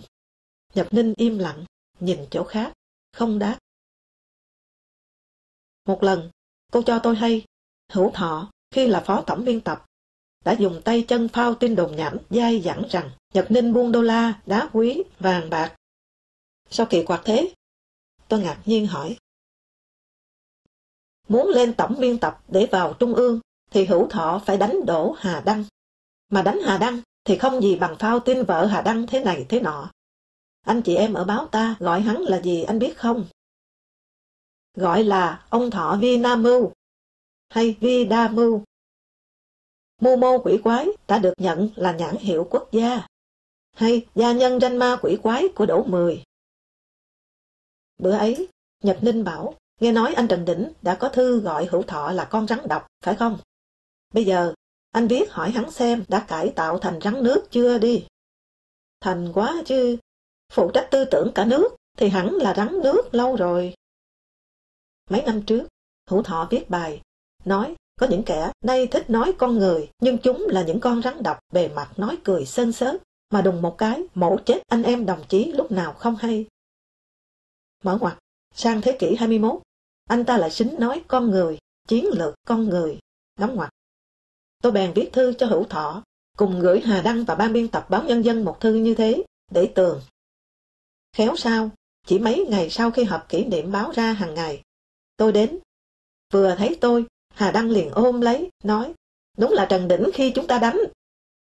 Qua máy đầu Hà Đăng, tôi thấy hai vẻ mặt ngạc nhiên của Hoàng Tùng, Hồng Hà. Sao Hà Đăng lại âu yếm tôi mất lập trường quá thể thế? Hà Đăng thích tôi ghè hữu thọ. Mượn bài ký tôi viết trận đánh Đông Khê 1950 để tỏ ý tôi ghè hay lắm. Giới lãnh đạo có tấm đệm êm ái của mối liên minh bao che lẫn cho nhau và bị cái đoàn kết nội bộ lãnh đạo nó bó tay. Hà Đăng đã phải mượn uy lực chuyên chính phi vô sản của tôi để nện phó tổng biên tập. Hà Đăng ôm tôi cảm ơn, thì hữu thọ phải ôm mau hơn, cảm ơn to giọng hơn. Ngay sau đó, trước bá quan, hữu thọ cũng đến ôm lấy tôi, nói to. Nhận thư ông, tôi đã đọc cho cả ban biên tập nghe. Ông phê bình rất đúng, tôi cảm ơn ông. Thư ấy, tôi viết cho hữu thọ, bảo ông chính là con rắn đọc sơn sớt nói cười, mà mẫu chết đồng chí anh em lúc nào không biết. Câu này là của Phan Quang, trưởng ban nông nghiệp tặng hữu thọ phó ban nông nghiệp. Hai vị chánh phó kình địch nhau. Sau Phan Quang được điều sang đài phát thanh, có lẽ Hoàng Tùng thấy hữu thọ có đủ mười ở đằng sau, sẽ là thế mạnh trong tương lai, nên giữ lại. Quả nhiên, hữu thọ thành trung ương ủy viên, phụ trách tư tưởng văn hóa. Rắn độc lại trùng quyền lực lên đầu Phan Quang. Nhưng cũng từ lúc cả hai đều quyền hành lớn rồi, hai vị lại thành mối liên minh quấn quyết trơn tru nhẫn nhụi. Hữu thọ lấu chỉ nói cảm ơn tôi phê bình, chứ không nói ý tôi chê đảng kém, chưa đuổi được phần tử xấu như hữu thọ ra. Người ngoài nghe lại ngỡ hữu thọ trân trọng lời phê bình. Thư tôi viết cho hữu thọ chỉ có cái hơi văn ghẻ lạnh và một câu là bản quyền của tôi. Tôi rất tiếc đảng chưa mạnh để đuổi những người cơ hội chủ nghĩa như ông ra. Hà Đăng ôm xong, đến hữu thọ ôm. Hôm nay tử vi có lẽ đào hoa diêu y gì đó của tôi. Tôi kể lại với Nhật Ninh. Cô lắc đầu. Đúng là quái thật. Đóng kịch như chơi. Bây giờ càng vai vế hơn đấy. Thì đảng càng mất lòng tin của trí thức. Của cả dân nữa ấy chứ. Anh có nghe anh Trần Minh Tân nói Bố hữu thọ là người Hoa mà hắn giấu không? Lại còn khai mang tuổi. Ai cũng bảo hắn cùng năm ngọ như anh Hà Đăng, mà nay hắn lại kém những bốn tuổi. Hà Đăng có biết và có tố cáo không? Tôi hỏi. Nhật Ninh im. Lúc ấy, Đảo, một cán bộ sơ cấp ở văn phòng báo, đi qua. Tôi giữ anh lại, hỏi hai câu. Sợ nhất cái gì? Và khó nhất cái gì? Đảo khẽ khàng đáp. Sợ nhất là nói, khó nhất là làm người. Nhật Ninh tròn xoe mắt, lẩm bẩm. Anh ấy rút ra ở đâu mà hay và nhanh thế chứ nhỉ? Ở cơ quan tư tưởng trung ương. Nhật Ninh cứ lắc đầu, rồi hỏi tôi, anh có biết chuyện hữu thọ từng vận động Trần Kiên đánh Hoàng Tùng để đưa Nguyễn Thành Lê lên không? Gần như ai cũng biết bụng dạ mưu mô của hữu thọ. Thế nhưng hữu thọ lại chuyên được cánh nhà báo, nhất là báo công an, coi như bậc sĩ phu để luôn phỏng vấn về lối sống, về trung thực và thói hèn. Mở ngoặt, hỏi trí thức có nên hèn hay không, đóng ngoặt. Một lần, Phạm Văn Đồng đến gặp anh em báo đảng. Hữu thọ vừa khúng núm, vừa thiểu não. Làm như đang nghĩ đau đáu lắm. Nói, năm ngoái, Thủ tướng dạy chúng tôi phải sâu sắc. Năm nay, xin Thủ tướng dạy bảo thêm nữa cho anh em chúng tôi ạ. Tôi đã đùa bảo anh em. Giá Phạm Văn Đồng nói, năm ngoái sắc rồi, mà năm nay ta sâu huyền với nhau thì hay quá đấy nhỉ. Có tờ báo công an gọi hữu thọ là kẻ sĩ hay buồn. Ôi, chữ sĩ là đối lại quan. Nhưng thọ hơn người, vừa là trung ương đảng, cai quản phần hồn cho cả nước, cho được phấn khởi, vui tươi, lại vừa được là kẻ sĩ, tuy không biết một ngoại ngữ nào. Để được phép buồn cho cái phần hồn mà ông cai quản nó, cứ xấu, cứ tồi. Chuyên viên của báo Trọng Đạt bảo tôi một chuyện, cũng rất bà ba tí. Bố hữu thọ, thường trực ở cổng báo nhân dân. Ông cụ mất, chả biết khai báo thế nào, quan liêu ra sao, hay do có sự chạy chọt ngầm, mà ông cụ được vào nằm ở khu A Nghĩa Trang Văn Điển. Hơn xa hầu hết cán bộ viết báo. Chức thường trực báo nhân dân, gác cổng của cụ được người ta hiểu thành ủy viên thường vụ ban chấp hành hội này hội nọ. Các cái hội quần chúng mà Lenin cho vào nằm ở trong hệ chuyên chính vô sản. Việc cộng ngại chữ chuyên chính vô sản không được dân chủ, nên gọi chệch ra là hệ thống chính trị. Nghe mềm mại, có vẻ của dân, do dân, vì dân. Năm 2012 tháng 2 ngày 27, báo Nhân dân đăng bài Hà Đăng viết Quán triệt thực hiện nghị quyết Trung ương 4 một vấn đề cấp bách về xây dựng đảng hiện nay, tự phê bình và phê bình, vũ khí sắc bén để xây dựng đảng, chỉnh đốn đảng. Tựa đề bài quá dài, chả lẽ lại viết cho ông ta cái thư, hỏi cậu đã phê bình hữu thọ vu cáo Nhật Ninh bao giờ chưa? Năm 1974, tháng Giêng, đón trước đường Hà Nội tiến quân, Trung Quốc giải phóng toàn bộ Hoàng Sa và bắt phải sức chống trả dữ dội của Hải quân Việt Nam Cộng Hòa. Lúc đó, Sài Gòn có đề nghị Hà Nội chung sức chung lòng bảo vệ lãnh thổ. Nhưng theo đảng, chủ nghĩa xã hội Trung Quốc bảo đảm cho độc lập của đảo biển Việt Nam nhất định tốt hơn chủ nghĩa quốc gia Việt Nam làm tay sai cho Mỹ. Năm 1988, Trung Quốc chiếm 6 đảo ở Trường Sa. Ta đắm 3 tàu, một số lính bị bắt. Đáng chú ý là hạm đội Liên Xô ở Cam Ranh, im re Đến nay, đảng mới cho phản đối tất tận. Cuộc phản đối nâng dần tới là cho 300 nhà báo họp lên án Trung Quốc có âm mưu chiếm lâu dài lãnh thổ Việt Nam và bành trướng ở Biển Đông. Tôi đã xem tờ Fear Far Eastern Economic Review nói về Trung Quốc và Đài Loan cùng đòi Nhật hòn đảo Điếu Ngư Đài bé như cái hạt vừng. Tờ báo đưa bức ảnh chụp hai người Trung Quốc đứng cạnh nhau trên một mỏm tí xíu Điếu Ngư Đài. Mỗi người cầm riêng rẽ hai lá cờ năm sao cờ Trung Cộng và thanh thiên bạch nhật cờ Trung Hoa quốc gia của Đài Loan. Tôi xem mà xấu hổ. Đối địch nhau, nhưng trong bảo vệ bờ cõi, người ta chỉ có chủ quyền đất nước. Sau vụ Trung Quốc chiếm đảo ở Trường Sa, Phạm Phú Bằng, báo quân đội nhân dân, đã ra đó. Anh nói, Bắc Kinh rất thâm, chiếm gạt ma, một hòn chặn ngay lối từ đất liền ra Trường Sa. Từ nay, muốn đến đảo của mình, tàu ta phải trình diện nó trước. Tôi hỏi, đánh thế nào mà ta đắm ba tàu? Bằng nói, chưa đánh. Ba tàu ta vừa ra, thì nó cho mỗi tàu một quả pháo trúng hầm đạn, là chìm tức thì. Nó giỏi thế, tôi hỏi. Nào có, nó bắn quen rồi. Tôi càng ngạc nhiên, quen bắn tàu ta là sao? À, 1964, ta và tàu Macdox đánh nhau. Bằng giải thích, Mỹ ném bom tan hết cả ba căn cứ hải quân ta, và ta phải xin đại hậu phương cấp lại tàu. Lúc ấy đang chửi Liên Xô mà. Nhưng sau này, đại hậu phương tậu toàn tàu mới, loại tàu cho ta, xưa dùng làm tàu bia tập bắn. Tôi không thể không kêu lên, đểu nhỉ. Nó phải bảo mình nên mua tàu khác, vì từ nay nó tập bắn vào các tàu viện trợ cho mình chứ. Đảng chỉ cho báo phản đối, chứ không cho dân biểu tình. Như ngày Ba Lan bỏ Cộng sản, Hồng Hà, bí thư Trung ương, phụ trách đối ngoại, đã tung đoàn quân tóc dài đến trước Đại sứ quán Ba Lan phản đối, yểm hộ cho bài xã luận cực kỳ ngạo mạn của báo đảng. Ba Lan quậy, vội thu quân. Ba Lan quậy, tôi đã có bằng chứng. Như ông tham tán thương mại muốn đưa Việt Nam ra ngoài biển vắng, sống riêng cho đỡ quấy quá. Hồi ở Bắc Kinh Đại học, tôi có anh bạn Ba Lan, René, khá thân, mà tôi đùa, gọi là Mông Parisien, chàng Paris của tôi.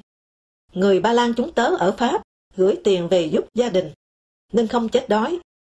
Tự hào việc phương Tây khen Ba Lan là đầu cầu chống cộng trong phe cộng. Sắp về nước, tôi mua lại chiếc radio Orion của Bernos, bạn học người hung. Đến buồn tôi chơi, thấy nó, René cười. Phát thanh ở nước chúng mày nói thật à. Mais en diffuse la vérité, la radio de chez ton pays. Tôi ngạc nhiên, ngớ ra. René nhún vai. Ta hãy chờ xem điều kỳ lạ của mày. On verra ton miracle. Anh bạn Ba Lan này toàn chê cộng sản. Những lúc nghe anh tố cộng và nhìn hàng lông mi bạc trắng ở góc hơi rung rung của anh, tôi lại thấy anh đau đớn thật. Đau khiến cho già đến cả tận lông mi. Qua chiếc Orion, tôi đã nghe đài Sài Gòn hát đêm lạnh 15 độ âm, Bắc Kinh. Khi mùa chinh chiến đã lui ra ngoài đời, ở đây anh lính cô đơn. Để nghĩ đến chú em út trong Sài Gòn nóng bức, mà thương. Rồi tôi tên tên mang Orion đến bưu điện Hà Nội, cặp chì, để sau đó còn nghe có mỗi đài Hà Nội, mà phố phố đều mở hết lớp âm lượng. Từ chào cờ buổi sáng cho đến lúc chào cờ nửa đêm. Một biên tập viên nhân dân bảo tôi, buồn tập thể bọn tôi bốn giường bốn gia đình, cách nhau có nửa mét, loa công cộng cho cả góc phố Trần Hưng Đạo Phan Bộ Châu cỡ đại. Ở ngoài cửa sổ, cách bọn tôi chưa tới hai gang tay, cứ mở ầm ầm. Nhưng thế mà hay, nhà lúc nó oan oan rung màn nhĩ lên, thì bọn này tranh thủ đè nhau ra. Vợ chồng trẻ cả mà, tập kết nhớ nhà cả, thì cái đó càng hăng lên, đè nhau cho nhanh, kéo chờ đêm khuya mần, lại lộ. Sau thành ra quen phối hợp với nét nhạc. Mình vừa lăn xuống giường vờ như nghiêm túc, thì đài cũng vừa cho chấm hết nhạc chào cờ kết thúc ngày phát thanh. Sau, tôi không nhớ đã cho ai chiếc Orion. Vernos rồi bỏ Bắc Kinh sang Hà Nội học. Anh yêu Hồng Linh. Đã đến báo Nhân dân nhờ tôi mách địa chỉ để gặp. Gặp, quay phim, chụp ảnh. Rồi sao, đi đâu không rõ nữa. Chương 21 Thình linh, Trần Xuân Bách, Ủy viên Bộ Chính trị, tung thư, đòi đa đảng. Có thể tôi sai, tôi không tin ông. Ông từng đánh phá xét lại ác liệt. Trong có Phạm Viết là đối tượng đã kích ác liệt của ông. Ông là chốn đặc biệt tin cẩn của Sáu Thọ. Tai tiếng ở Nam Hà, ông được Sáu Thọ cho sang Campuchia làm tổng cố vấn bên đó. Rồi sau, nhờ công tích toàn quyền mà vào bộ chính trị. Kiến Giang kể, ông từng sạc đóng nguyên thư ký của Sáu Thọ, đã không giúp được cho vợ ông vào đảng. Vụ kiện cáo này dính toàn gia nhân nên lên tới tận bà Chiếu, vợ Sáu Thọ. Năm 1988, trong Sài Gòn, Hoàng Yến bảo tôi, anh được chế lăng viên ốm nằm bệnh viện khoe thư Trần Xuân Bách gửi Bộ Chính trị, đòi dẹp loạn trong văn nghệ mà trọng điểm là báo văn nghệ. Lúc ấy, ông đang ở trong Nam, giải quyết tình hình nhộn nhạo của nông dân xung quanh vấn đề đất. chính ông gọi Lê Giảng là nhân văn mới. Vậy thì sao đùng một cái, ông đa đảng. Một cục gọn thế thôi, không vạch vòi sai lầm gì hết. Tôi cho rằng đây là cốt dứ Nguyễn Văn Linh đang được lòng dân. Với những khẩu hiệu chống im lặng đáng sợ, tự cởi trói, tự cứu, nguy hiểm cho độc tài. Nửa nhiệm kỳ đại hội đảng rồi, muốn cho Linh về thì bày thử thách ra. Nêu đa đảng, lập tức bắt đặt Linh trước cuộc thử vàng. Linh chịu đa đảng thì cũng sẽ là Trần Xuân Bách lên tổng bí thư, mà chống lại thì Linh lộ ra là dân chủ võ. Đòn rất thâm, Linh đã lộ diện, trở lại ngay với im lặng quý báu. Tôi có thể đã quá đa nghi, nhưng năm 2006, Trần Xuân Bách chết, tang lễ long trọng, đầy đủ công lao nêu lên. Châu Nghĩa Trang mai dịch, khác hẳn Trần Độ, người không hề nói tới đa nguyên đa đảng như Bách. Nhưng tôi, lúc đầu, đã quá tin Nguyễn Văn Linh, một người đã bảo ngoài bắt xã hội chủ nghĩa làm ăn như con. Mở ngoặt, tôi khoái lắm, cho là ông đã cả hệ thống chủ nghĩa xã hội rồi. Đóng ngoặt. Và tâm sự với đông người rằng, trước khi đi ngủ cứ lo sáng mai mở mắt đã thấy Sài Gòn phấp phới cờ thằng nào. Người như vậy thì làm sao lại không tin được. Nói và làm, nhảy vào lửa cơ mà. Nên tôi đã vận động cả Trần Văn Trà ủng hộ Linh. Trong những ngày câu lạc bộ những người kháng chiến cũ hoạt động rầm rộ ở Sài Gòn, với mũi tiêm kích là Nguyễn Hộ, Hoàng Yến dẫn tôi đến dinh thự quá đẹp, đẹp đến ngẩn ngơ người ra, của Trà. Trà phàn nàn Linh rụt rè, tôi bảo Trà nên bảo vệ cái đầu cầu ấy. Đầu cầu dù chỉ bằng cái mảnh sân cho ta buông ba lô ngồi nghỉ bóp chân thôi, cũng vẫn phải cố giữ nó. Anh Khiêm bảo tôi, anh Linh rất hậu với anh, đi đâu cũng kéo anh cùng đi. Anh nên ủng hộ và giúp đỡ anh Linh.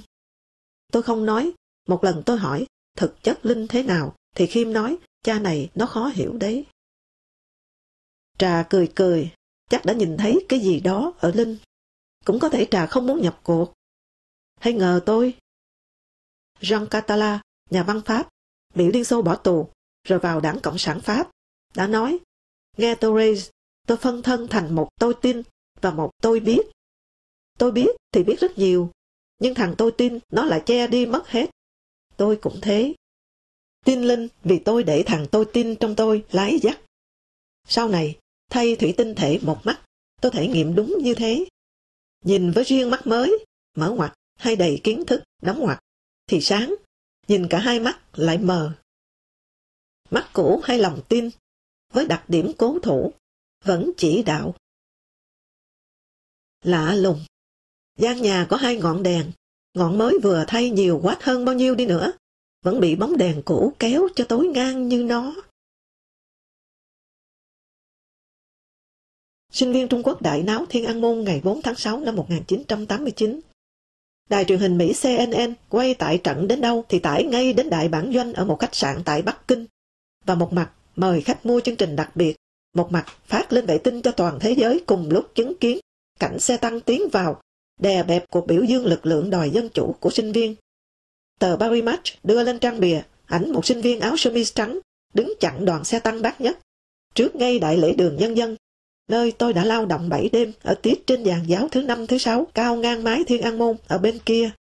Tôi ngỡ ngay là anh đồng học của tôi ở Bắc Kinh Đại học, On mater nơi từng dấy lên ngọn lửa vận động ngũ tứ, báo chữ to, thời Mao Dương 700 nhà lên tiếng để bóp chết dân chủ. Mới đêm nào, anh và tôi cùng đứng cao sấp xỉ mái thiên an môn đối diện, giữa lưng chừng trời trăng sáng không mây, xây dựng đại lễ đường kia. Báo nước ngoài nói, nghe thấy trong tivi tiếng bánh xích nghiến xương người. Một hiện tượng, người ta không muốn vào đảng. Trước đây 10 năm, trong một buổi thảo luận về đảng, mở ngoặt, mà tôi nói không có trí tuệ, đảng thành đảng dân công, đảng lao động chân tay, đóng ngoặt. Một biên tập viên, BH, con gái Bộ trưởng Lưu Văn Lợi, nói, chúng tôi bây giờ có tiêu chuẩn đánh giá khác với đảng. Thí dụ, chúng tôi nói, chị ấy đảng viên, cơ mà tốt. Nghĩa là, thuộc tính tự nhiên của đảng viên là không tốt. Trước, tôi mong sao thôi thắt khăn quàng đỏ sớm để được thành đảng viên. thì nghe tôi hồi tưởng, em tôi đang quàng khăn đỏ, bèn lè lưỡi ra, kêu, em ơi, có mà một tỷ độ hâm à, bà nỡm. Cái gì làm cho trẻ chúng ớn đảng đến thế? Nên mở một đề tài thảo luận trên báo đài để giúp đảng bận trăm công ngàn việc, được rửa mặt hàng ngày.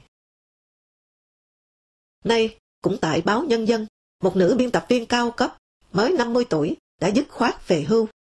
Chỉ là người bảo tôi, tặng anh thế sao lại làm chính trị? Và rồi hiểu ra rằng, tôi chính là chỉ làm đạo đức chính trị, chống gian dối, lừa gạt chính trị. Trần Kiên, phó tổng biên tập, đã gặp chị để vận động chị ở lại làm việc, đồng thời bằng lòng vào đảng để vào ban biên tập. Tôi đã nhiều lần từ chối bằng tiếng Việt. Chị nói, tức là tiếng mà anh hiểu rõ nhất. Nay, tôi nhắc lại lần cuối cùng với anh, cũng bằng tiếng Việt, rằng tôi phải về hưu, để tôi đỡ đi được một suất đầy tớ nhân dân. Đầy tớ chồng con đã quá đủ. Và tôi vẫn không vào đảng. Anh nói tôi thuộc gia đình có truyền thống cách mạng. Bác tôi là ông Phan Đăng Lưu, bố tôi là ông Phan Đăng Tài, hoạt động cách mạng từ năm 1929. Nhưng nói thật với anh, tôi tự xét thấy truyền thống cách mạng ấy đã chấm dứt ở tôi. Tôi vào đảng chẳng phát huy được cái gì, trừ phát huy cái nhìn của tôi. Nó khác xa cái nhìn của đảng. Tôi không vào đảng vì tôi chẳng thấy đảng viên nào xứng với danh nghĩa đảng viên trên lý thuyết.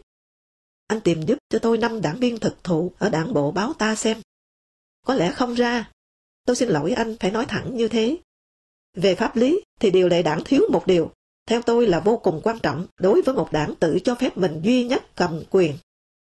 Đó là điều một của điều lệ. Phải nêu rõ, đảng viên Cộng sản trước tiên phải biết liêm sĩ. Bây giờ chẳng thấy ai đỏ mặt. Có thể tôi sẽ vào, vâng, khi nào bổ sung liêm sĩ vào điều lệ. Hồi ngày tỉnh giảm tô, 10 tuổi, Việt Liên đã phải ra ngồi cùng gia đình xem người ta đấu tố ông nội, tức bố đẻ của Phan Đăng Lưu và Phan Đăng Tài. Cô bé không sao quên được cảnh ông nội bị người ta trói gô bốn chân tay lại, rồi lùa vào đòn ống, khiên lủng lẳng đi. Ông nội cứ chửi thằng Lưu theo cộng sản, rồi để cho đàn em mày hành hạ làm nhục bố mày thế này đây.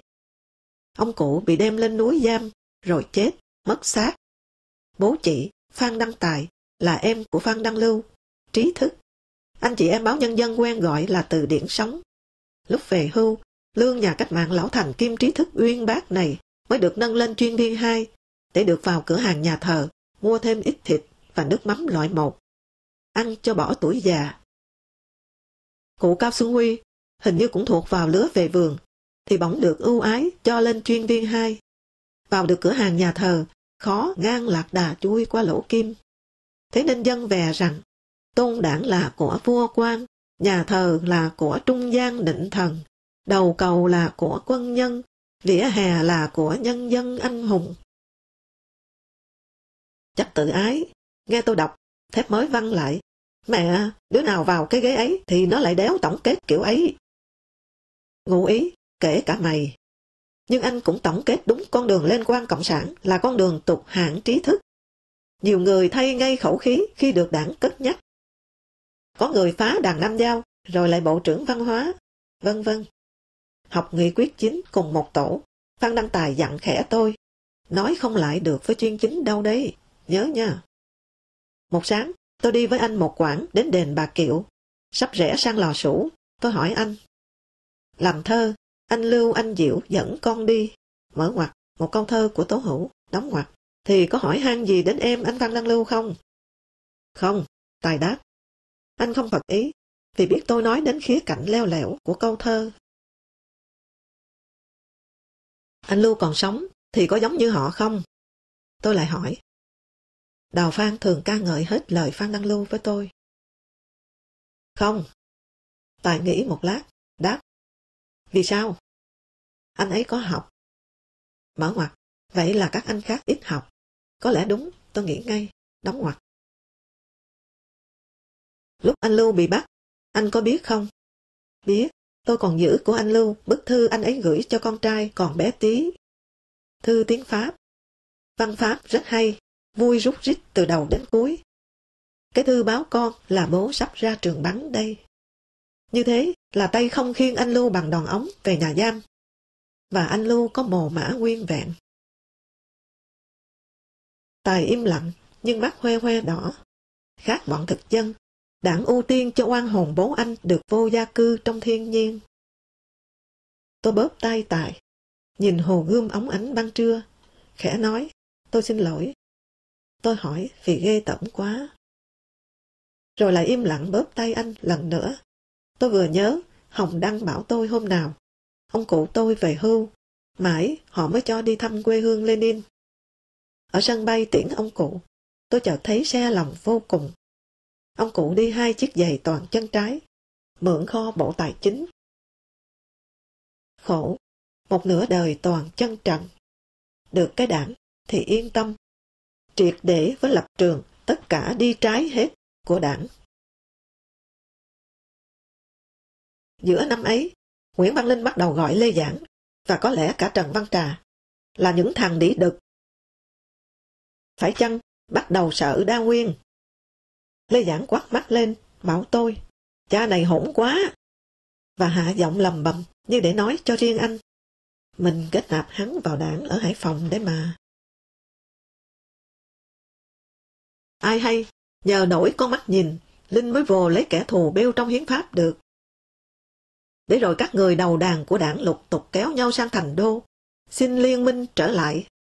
Đúng là hắn phải có bùa có bả gì, chứ sao lại mê mết hắn thế?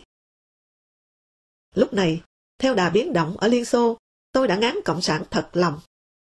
Linh đã hết cái hào quang óng ánh, mà cái thằng tôi tin ở tôi, nó khoác lên ông lâu nay. Rồi lần đầu tiên, bị thằng tôi biết hạ xuống. Ông có thể thăm hỏi Thế Lữ, vì Thế Lữ đã gần đất xa trời. Nếu Thế Lữ cũng nói năng yêu sách đổi mới như Lê Giảng, thì chắc gì tránh được cái danh đĩ đực. Tôi sau đó vào Sài Gòn, tiễn cô em út đi Mỹ đoàn tụ gia đình và đưa con gái vào làm việc sau khi tốt nghiệp nhạc viện. Quang Hải, giám đốc nhạc viện thành phố Hồ Chí Minh, suýt xoa. Khổ anh Trần Đỉnh, phải lận đận tìm việc cho con thế này. Không giúp anh, thì tôi còn giúp ai? Lần này ở Sài Gòn, tôi có ba cuộc gặp ấn tượng. Trước hết, nói đến một người hoàn toàn lạ. Sáng hôm ấy, tôi đến Thế Vấn, một quan chức ngoại giao, vụ trưởng vụ người Việt ở Thái từng hoạt động ở Thái Lan, mở ngoặt và quen biết Võ Văn Kiệt, nhân một lần về nước cùng dự chỉnh huấn với Kiệt, đóng ngoặt. Đang ngồi ở đó sau khi được vấn chữa răng. Ông đã giải thích thắc mắc của chúng tôi, tại sao kiều bào ta ở Thái lại kéo về nước triệt để, rầm rộ, như cuối những năm 50, để rồi sau khổ quá. Mắt lừa Bắc Kinh, ông nói, để cho Hoa Kiều thống soái kinh tế và thị trường Thái Lan. Mở ngoặt, mà đối thủ đáng gờm ở đó là Việt Kiều đóng ngoặc. Họ đã xui ta phát động kiều bào đấu tranh toàn diện, nhưng trước hết là chống chính quyền Thái Lan về chính trị. Biểu tình, tố cáo, thỉnh nguyện, bãi thị, bãi khóa, không vào quốc tịch Thái và không lấy vợ hay chồng Thái, trong khi Hoa Kiều cứ tự do nhập quốc tịch Thái, lấy vợ chồng Thái, do đó nhiều lãnh đạo của Thái mang tên họ Thái nhưng gốc Hoa. Ta làm giữ thì Thái Lan phải trục xuất. Hoa Kiều bèn tọa hưởng kỳ thành một mình một chợ, hết kẻ cạnh tranh. Hôm ấy, tôi hỏi ông có báo cáo với Bộ Chính trị việc bạn suối chống chính quyền Thái không? Thì ông nói có. Tôi nói, hay thật. Sao cú cải cách ruộng đất? Phải sửa sai ê mặt mới năm sáu năm. Thế mà rồi mau xuôi chống hộ giấy Mỹ, chống Liên Xô. Lại theo luôn. Ông cười. Tôi chợt thấy có những cái cười chưa kịp đặt vào môi đã vèo bay đi sau tôi hiểu ông? Mới đầu định cười, nhưng rồi giật mình vì kinh ngạc. Ừ nhỉ, bao nhiêu cái hố kinh hồn rồi. Mà sao cứ học, cứ theo, nhanh như thế? Hay nó có bùa mê thuốc lú gì đây? Hai cuộc gặp khác là người quen, lâu mới thấy lại. Đầu tiên là Hùng Văn, anh bạn phóng viên báo độc lập, bị bắt từ cuối những năm 70 ở Sài Gòn, cho tới cuối những năm 80 anh giỏi tử vi. Đại tá Tần, Bộ Công an, theo học tử vi anh một dạo. Đòn công an đánh tù thì nhiều, nhưng tôi chỉ kể anh hai trận. Hùng Văn nói. Một lần, quản giáo gọi đứng lại ở sân. Bắt đọc điều, phạm nhân hãy gặp quản giáo thì phải kính chào. Tôi đọc xong, bị vặn luôn. Thế sao không chào tao? À, vì bị vướng cái chữ kính. Bắn súng cứ thế phan vào hai đầu gối. Liệt một dạo. Một lần, tù ngụy nổi loạn. Hùng Văn làm quân sư, rồi bị cùng hoài sau đó. Hai đại tá ở Hà Nội vào hỏi chuyện. Nói, anh dù sao cũng là cán bộ nhà nước, cớ sao lại về hùa với bọn bán nước phản động làm loạn? Hùng Văn nói, vì tôi thấy họ mới thật là đồng bào ruột thịt. Chính họ cu mang lương thật thuốc men những khi tôi ốm tưởng chết. Còn nhà nước các ông là người gieo đau khổ cho tôi thì bỏ mặt. Gần đây, lại hai đại tá Hà Nội vào gặp, nói Nay đảng khoan hồng, cho anh tự do, nhưng đề nghị hai điều. Làm được gì cho đất nước, thì anh hãy cố gắng. Đảng không phụ công. Hai, là đừng tiếp tục chống đối. Hùng Văn đáp, các ông có thể cho tôi vào tù lại, vì tôi không chấp hành nổi hai điều đó. Tôi không làm gì cho đất nước này nữa. Khi tôi bị bắt, nó là Việt Nam Dân Chủ Cộng Hòa. Nay, nó đã là Cộng hòa xã hội chủ nghĩa Việt Nam. Chuyên chính hơn gấp mấy, thì tôi tránh sao lại không bị bắt. Hai là tôi không chống, vì chống thì giải thoát cho các ông. Trong tù, hầu như khắp mặt quản giáo đều thường lén đến xin tôi xem hậu vận có bị nhân dân trừng trị hay không. Chống các ông, để các ông hết được cơn nơm nớp hải hùng ấy à. Tôi không dạy. Khi ra tù, người nhà tôi phải cõng. Cùng nhiều quá, chân bị liệt. Tôi nghe chuyện Hùng Văn mà trọng lòng gan dạ. Anh đã chở tôi một tour xe máy kềnh càng và lấp lánh như cổ kiệu bay ở trên đường phố Sài Gòn sau khi ra tù. Cho xe nằm rạp gần sát mặt đường để rẽ. Cái chống xe cào xuống đất tóe lửa ở ngay dưới chân tôi, ngay trước dinh thống nhất. Tôi kêu lên, thì anh cười. Đi thế họ mới sợ mà tránh mình chứ. Những năm đầu 1960, Hùng Văn ở trong đội xe mô tô ba bánh, biểu diễn ở quảng trường Ba Đình những ngày lễ lớn. Hôm ấy, tôi bảo Hùng Văn là viết đi, viết những ngày ở tù. Anh nói, để làm gì? Để ra cầm quyền, rồi lại thành những thằng tàn bạo mới ư. Hùng Văn là người đầu tiên dựng tử vi cho tôi, mở ngoặt. Thuở bé mẹ tôi đã nhờ thầy lên, nhưng tôi không biết, đóng ngoặt. Cứ coi như anh chả cần xem gì thêm nữa. Lý Quảng bất phong hầu và hình ngục nang đào. Công cốc với Cộng sản. Và Cộng sản khéo lại cho nằm ấp, văn dặn tôi. Năm 55 tuổi, không thấy ấp áp gì. Tôi hỏi Hồng Đăng, hay là đi xe máy đâm phải người, mà sẽ vào ấp chăng? Hỏi tôi có nằm bệnh viện hàng tháng bao giờ không? Có bị điên không? Tôi đều lắc. Hồng Đăng bèn hỏi. Có bao giờ miễn cưỡng đi xa nhà không? Có, tôi đáp. Đi mấy tháng kiểm điểm xa Hà Nội với vụ bảo vệ. Hồng Đăng cười khoái trá. Bị giam lỏng thế là tù rồi, ông ơi. Hình ngục nang đào. Hùng Văn nói đúng đấy. Thì ra, tôi vẫn cứ xài ngon tiền giả. Tôi mến Hùng Văn, thông minh, thích bông phèn. Chắc anh cũng mến tôi. Sau khi vào Sài Gòn ở, tự nhiên một tối, tôi nhận được điện Hùng Văn ở Anh Quốc, cho hay, nay anh viết ký tên Việt Thường. Cố nhiên chúng tôi rất vui, Hồng Văn hay gọi tôi từ đấy. Anh gửi biếu tôi ảnh anh bế đứa cháu thứ 9. Anh thấy Hùng Văn về chưa? Tôi thích tấm ảnh. Nó minh họa được cho tình yêu con cháu của Victor Hugo. Anh nhờ tôi gửi cho anh một bức ảnh về văn nghệ sĩ đi tàu thủy xuôi sông Hồng xuống Thái Bình. Chuyến đi anh tổ chức. Nhưng rồi tôi biết anh lên án hầu như mọi người ở trong nước, kể cả Lê Đạt. Trước kia anh rất quý mến. Anh nói thẳng ra với tôi. Tôi không phản đối anh. Dân chủ mà. Và chăng, tranh luận trên điện thoại sao được? Nhưng cũng không tán thành cái nhìn xóa sạch mà Trung Quốc gọi là một gậy chết tươi của anh. Một dạo, anh nói, trong trí thức trong nước, anh quý tôi nhất. Tôi cười to, Hùng Văn không phải dân định, vậy sao anh lại mắc xanh với tôi đến thế? Dần tôi hiểu, hay là anh muốn tôi đừng nói, đừng viết gì, kẻo khi ấy vạch tội tôi, việc thường là anh, sẽ rất khó xử. Lâu rồi, Hùng Văn không gọi cho tôi. Con gái tôi thỉnh thoảng lại hỏi, chú Hùng Văn khéo ốm nặng bố ạ, không thấy gọi cho bố nữa. Nó mến chú Hùng Văn, người đã xem tử vi rất sớm cho nó, và bảo nó sẽ giàu lạ lùng, đột ngột, kiểu như trúng số vậy. Một lần nó hỏi, chú ơi sao cháu U40 rồi vẫn nghèo, vẫn khổ. Thì Hùng Văn từ trời Anh Quốc nói về, rằng cháu sẽ sung sướng. Tôi nghĩ anh an ủi cháu. Người thứ hai tôi gặp là Nguyễn Văn Trấn, mở ngoặt, bảy trấn, tác giả cuốn Mẹ và Quốc hội, đóng ngoặt. Người trí thức cộng sản, nhưng ngay thẳng, trung thực. Ông Văn Khiêm có ưu ái nói đến Trấn. Không thể quên được hình ảnh một Nguyễn Văn Trấn mấy lần bí thư xứ ủy Nam Kỳ. Xoay trần, quần xà lõn, cúi rạp xuống sàn, thổi cho đựng cái bếp lò than hoa, gần sát ban công của căn phòng nho nhỏ trên gác, đường ngô thời nhiệm, quận 3. Sắc sảo, châm biếm, nhiệt tình là những nét nổi bật ở anh. Tôi đùa, tiền bối báo chí cách mạng nằm khoèo thế này ư. Nói đùa thôi, chứ nghe đâu anh chuẩn bị viết một cái hay lắm, mở ngoặt, gửi mẹ vào quốc hội. Xong lúc ấy tôi chưa biết tên, đóng ngoặt. Anh đã gặp nhiều người. Phải, nhiều chứ. Chẳng hạn. Chẳng hạn anh Ba Khiêm nói cụ Hồ Thang ở hội nghị chính khóa 3, câu, yêu nhau cụ ấu cũng tròn, bồ hòn cũng méo.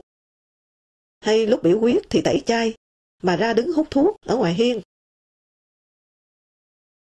Trấn rất thích Perestroika và Glasnost. Theo anh, thì trường chinh học của Gorbachev, cho nên Đại hội 6, nói lời nói không đi đôi với việc làm. Mở ngoặt như Gorbachev lúc mới lên nói chúng ta nói một đằng làm một nẻo, đóng ngoặt. Hay quy nguyên nhân của mọi nguyên nhân vào hai thằng tư tưởng và tổ chức. Trấn rất kính trọng Dương Bạch Mai, nói là học Mai nhiều lắm, học nhiều cả tiếng Pháp. Nhớ hết đời, Mai dạy hai chữ ablation và ablution khác nhau. Mình biết báo tiếng Pháp, choan lầm, cắt bỏ, thành tắm rửa. May ông Mai bảo. Trấn cũng nói với tôi như Hoàng Minh Chính đã nói. Họ cho anh Mai uống bia có thuốc độc. Chết chưa kịp buông cốc, ngay tại quốc hội. Lúc ấy, Hoàng Minh Chính nhờ Mai đưa lên quốc hội thư đề nghị ta nên tham gia vào lưới điện toàn phe của cô Mơ Công. Tay phụ trách mạng lưới này tên là Frantisek. Tôi còn nhớ mà. Trấn nói, Mai đưa xong, thì Phó Chủ tịch Hoàng Văn Hoan chỉ ngay tay vào mặt Phó Chủ tịch Mai, chửi, thằng phản động. Ta lúc ấy đang hăng hái một lòng nghe Trung Quốc mà. Ông chắc nhớ quá. Viết gì thì viết, thế nào cũng phải có đoạn nói về xét lại các ông. Trấn nói, anh Mai bị mưu sát là cái chắc. Mai chết, Tuân Nguyễn ở Đài Phát Thanh, làm bài thơ khóc Mai, thì rồi bị bắt luôn. Có lẽ là người tù xét lại đầu tiên ở ta. Có chuyện này, Trấn đã hạ giọng, nói khẽ. Này, ngay từ 1947, Duẩn đã chê cụ Hồ ký Hiệp định sơ bộ mùng 6 tháng 3 1946 để cho quân Pháp vào miền Bắc. Dũng đã có thư gửi Trung ương phản đối hẳn hoi Hiệp định. Tôi có cảm giác, nói đến Dũng, Trấn hơi giữ gìn. Vì lẽ gì không rõ. Nhưng Dũng ghét giác thì chắc chắn hơn cả, ngay từ sau cách mạng tháng 8. Cho là giáp chẳng hề trung ương bao giờ mà lại lên to hơn Dũng. Trấn thích chuyện trò về nghề báo. Anh hỏi tôi, đọc tiếng dân của Huỳnh Thúc Kháng chưa? Được dự và đưa tin vụ tòa án Pháp xử Nguyễn Thái Học, tờ báo tường thuật cả lời cãi của Nguyễn Thái Học. Anh cười hớm hỉnh, vụ xét lại các ông, mà được đem ra tòa xử, rồi được các báo tường thuật, thì đúng là đảng Dân Chủ gấp triệu triệu lần Dân Chủ tư bản thật. Cụ Huỳnh có một câu về nghề báo, mà nếu đem treo lên trụ sở hội nhà báo ta, thì khéo khối đứa xấu hổ thắt cổ chết. Cụ nói, họ không cho ta có quyền tự do nói, nhưng ta lại cho ta quyền tự do giữ ta không nói những cái họ bắt ta nói. Nay làm được như cụ vậy thì phúc tổ. Trấn tiễn tôi ra đầu đường, gần nhà bà Vân Nga, Nguyễn Thụy Nga, vợ hai Lê Duẩn. Xưa là người tình của anh. Trời loáng thoáng mưa, Anh vẫn quần đùi xà lõn, vẫn trơ những dẻ xương sườn và cái bụng lép kẹp, đứng nắm tay tôi.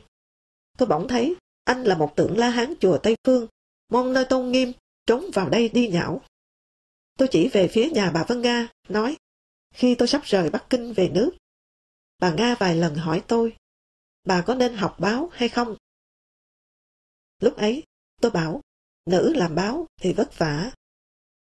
Đến nay, chuyện với anh mới thấy có lẽ bà ấy mê làm báo là qua anh. Nói thế xong, tôi rất vui. Ít ra, người đàn ông đã để lại cho người đàn bà sự đam mê. Chia tay trấn xong, đến ngã tư đường, tôi ngoái lại. Tượng La Hán chùa Tây Phương đang chui vào cái vùng sáng đèn của khung cửa con hình chữ nhật. Tôi chợt nảy một ý rồ. Nếu áo quan chúng ta mỗi khi chúng ta nằm vào đó, nó lại tự động sáng quắc lên hay tối sầm lại, căn cứ vào cái đời đã qua của ta, tốt hay xấu, như bình giá bằng ánh sáng và bóng tối vậy.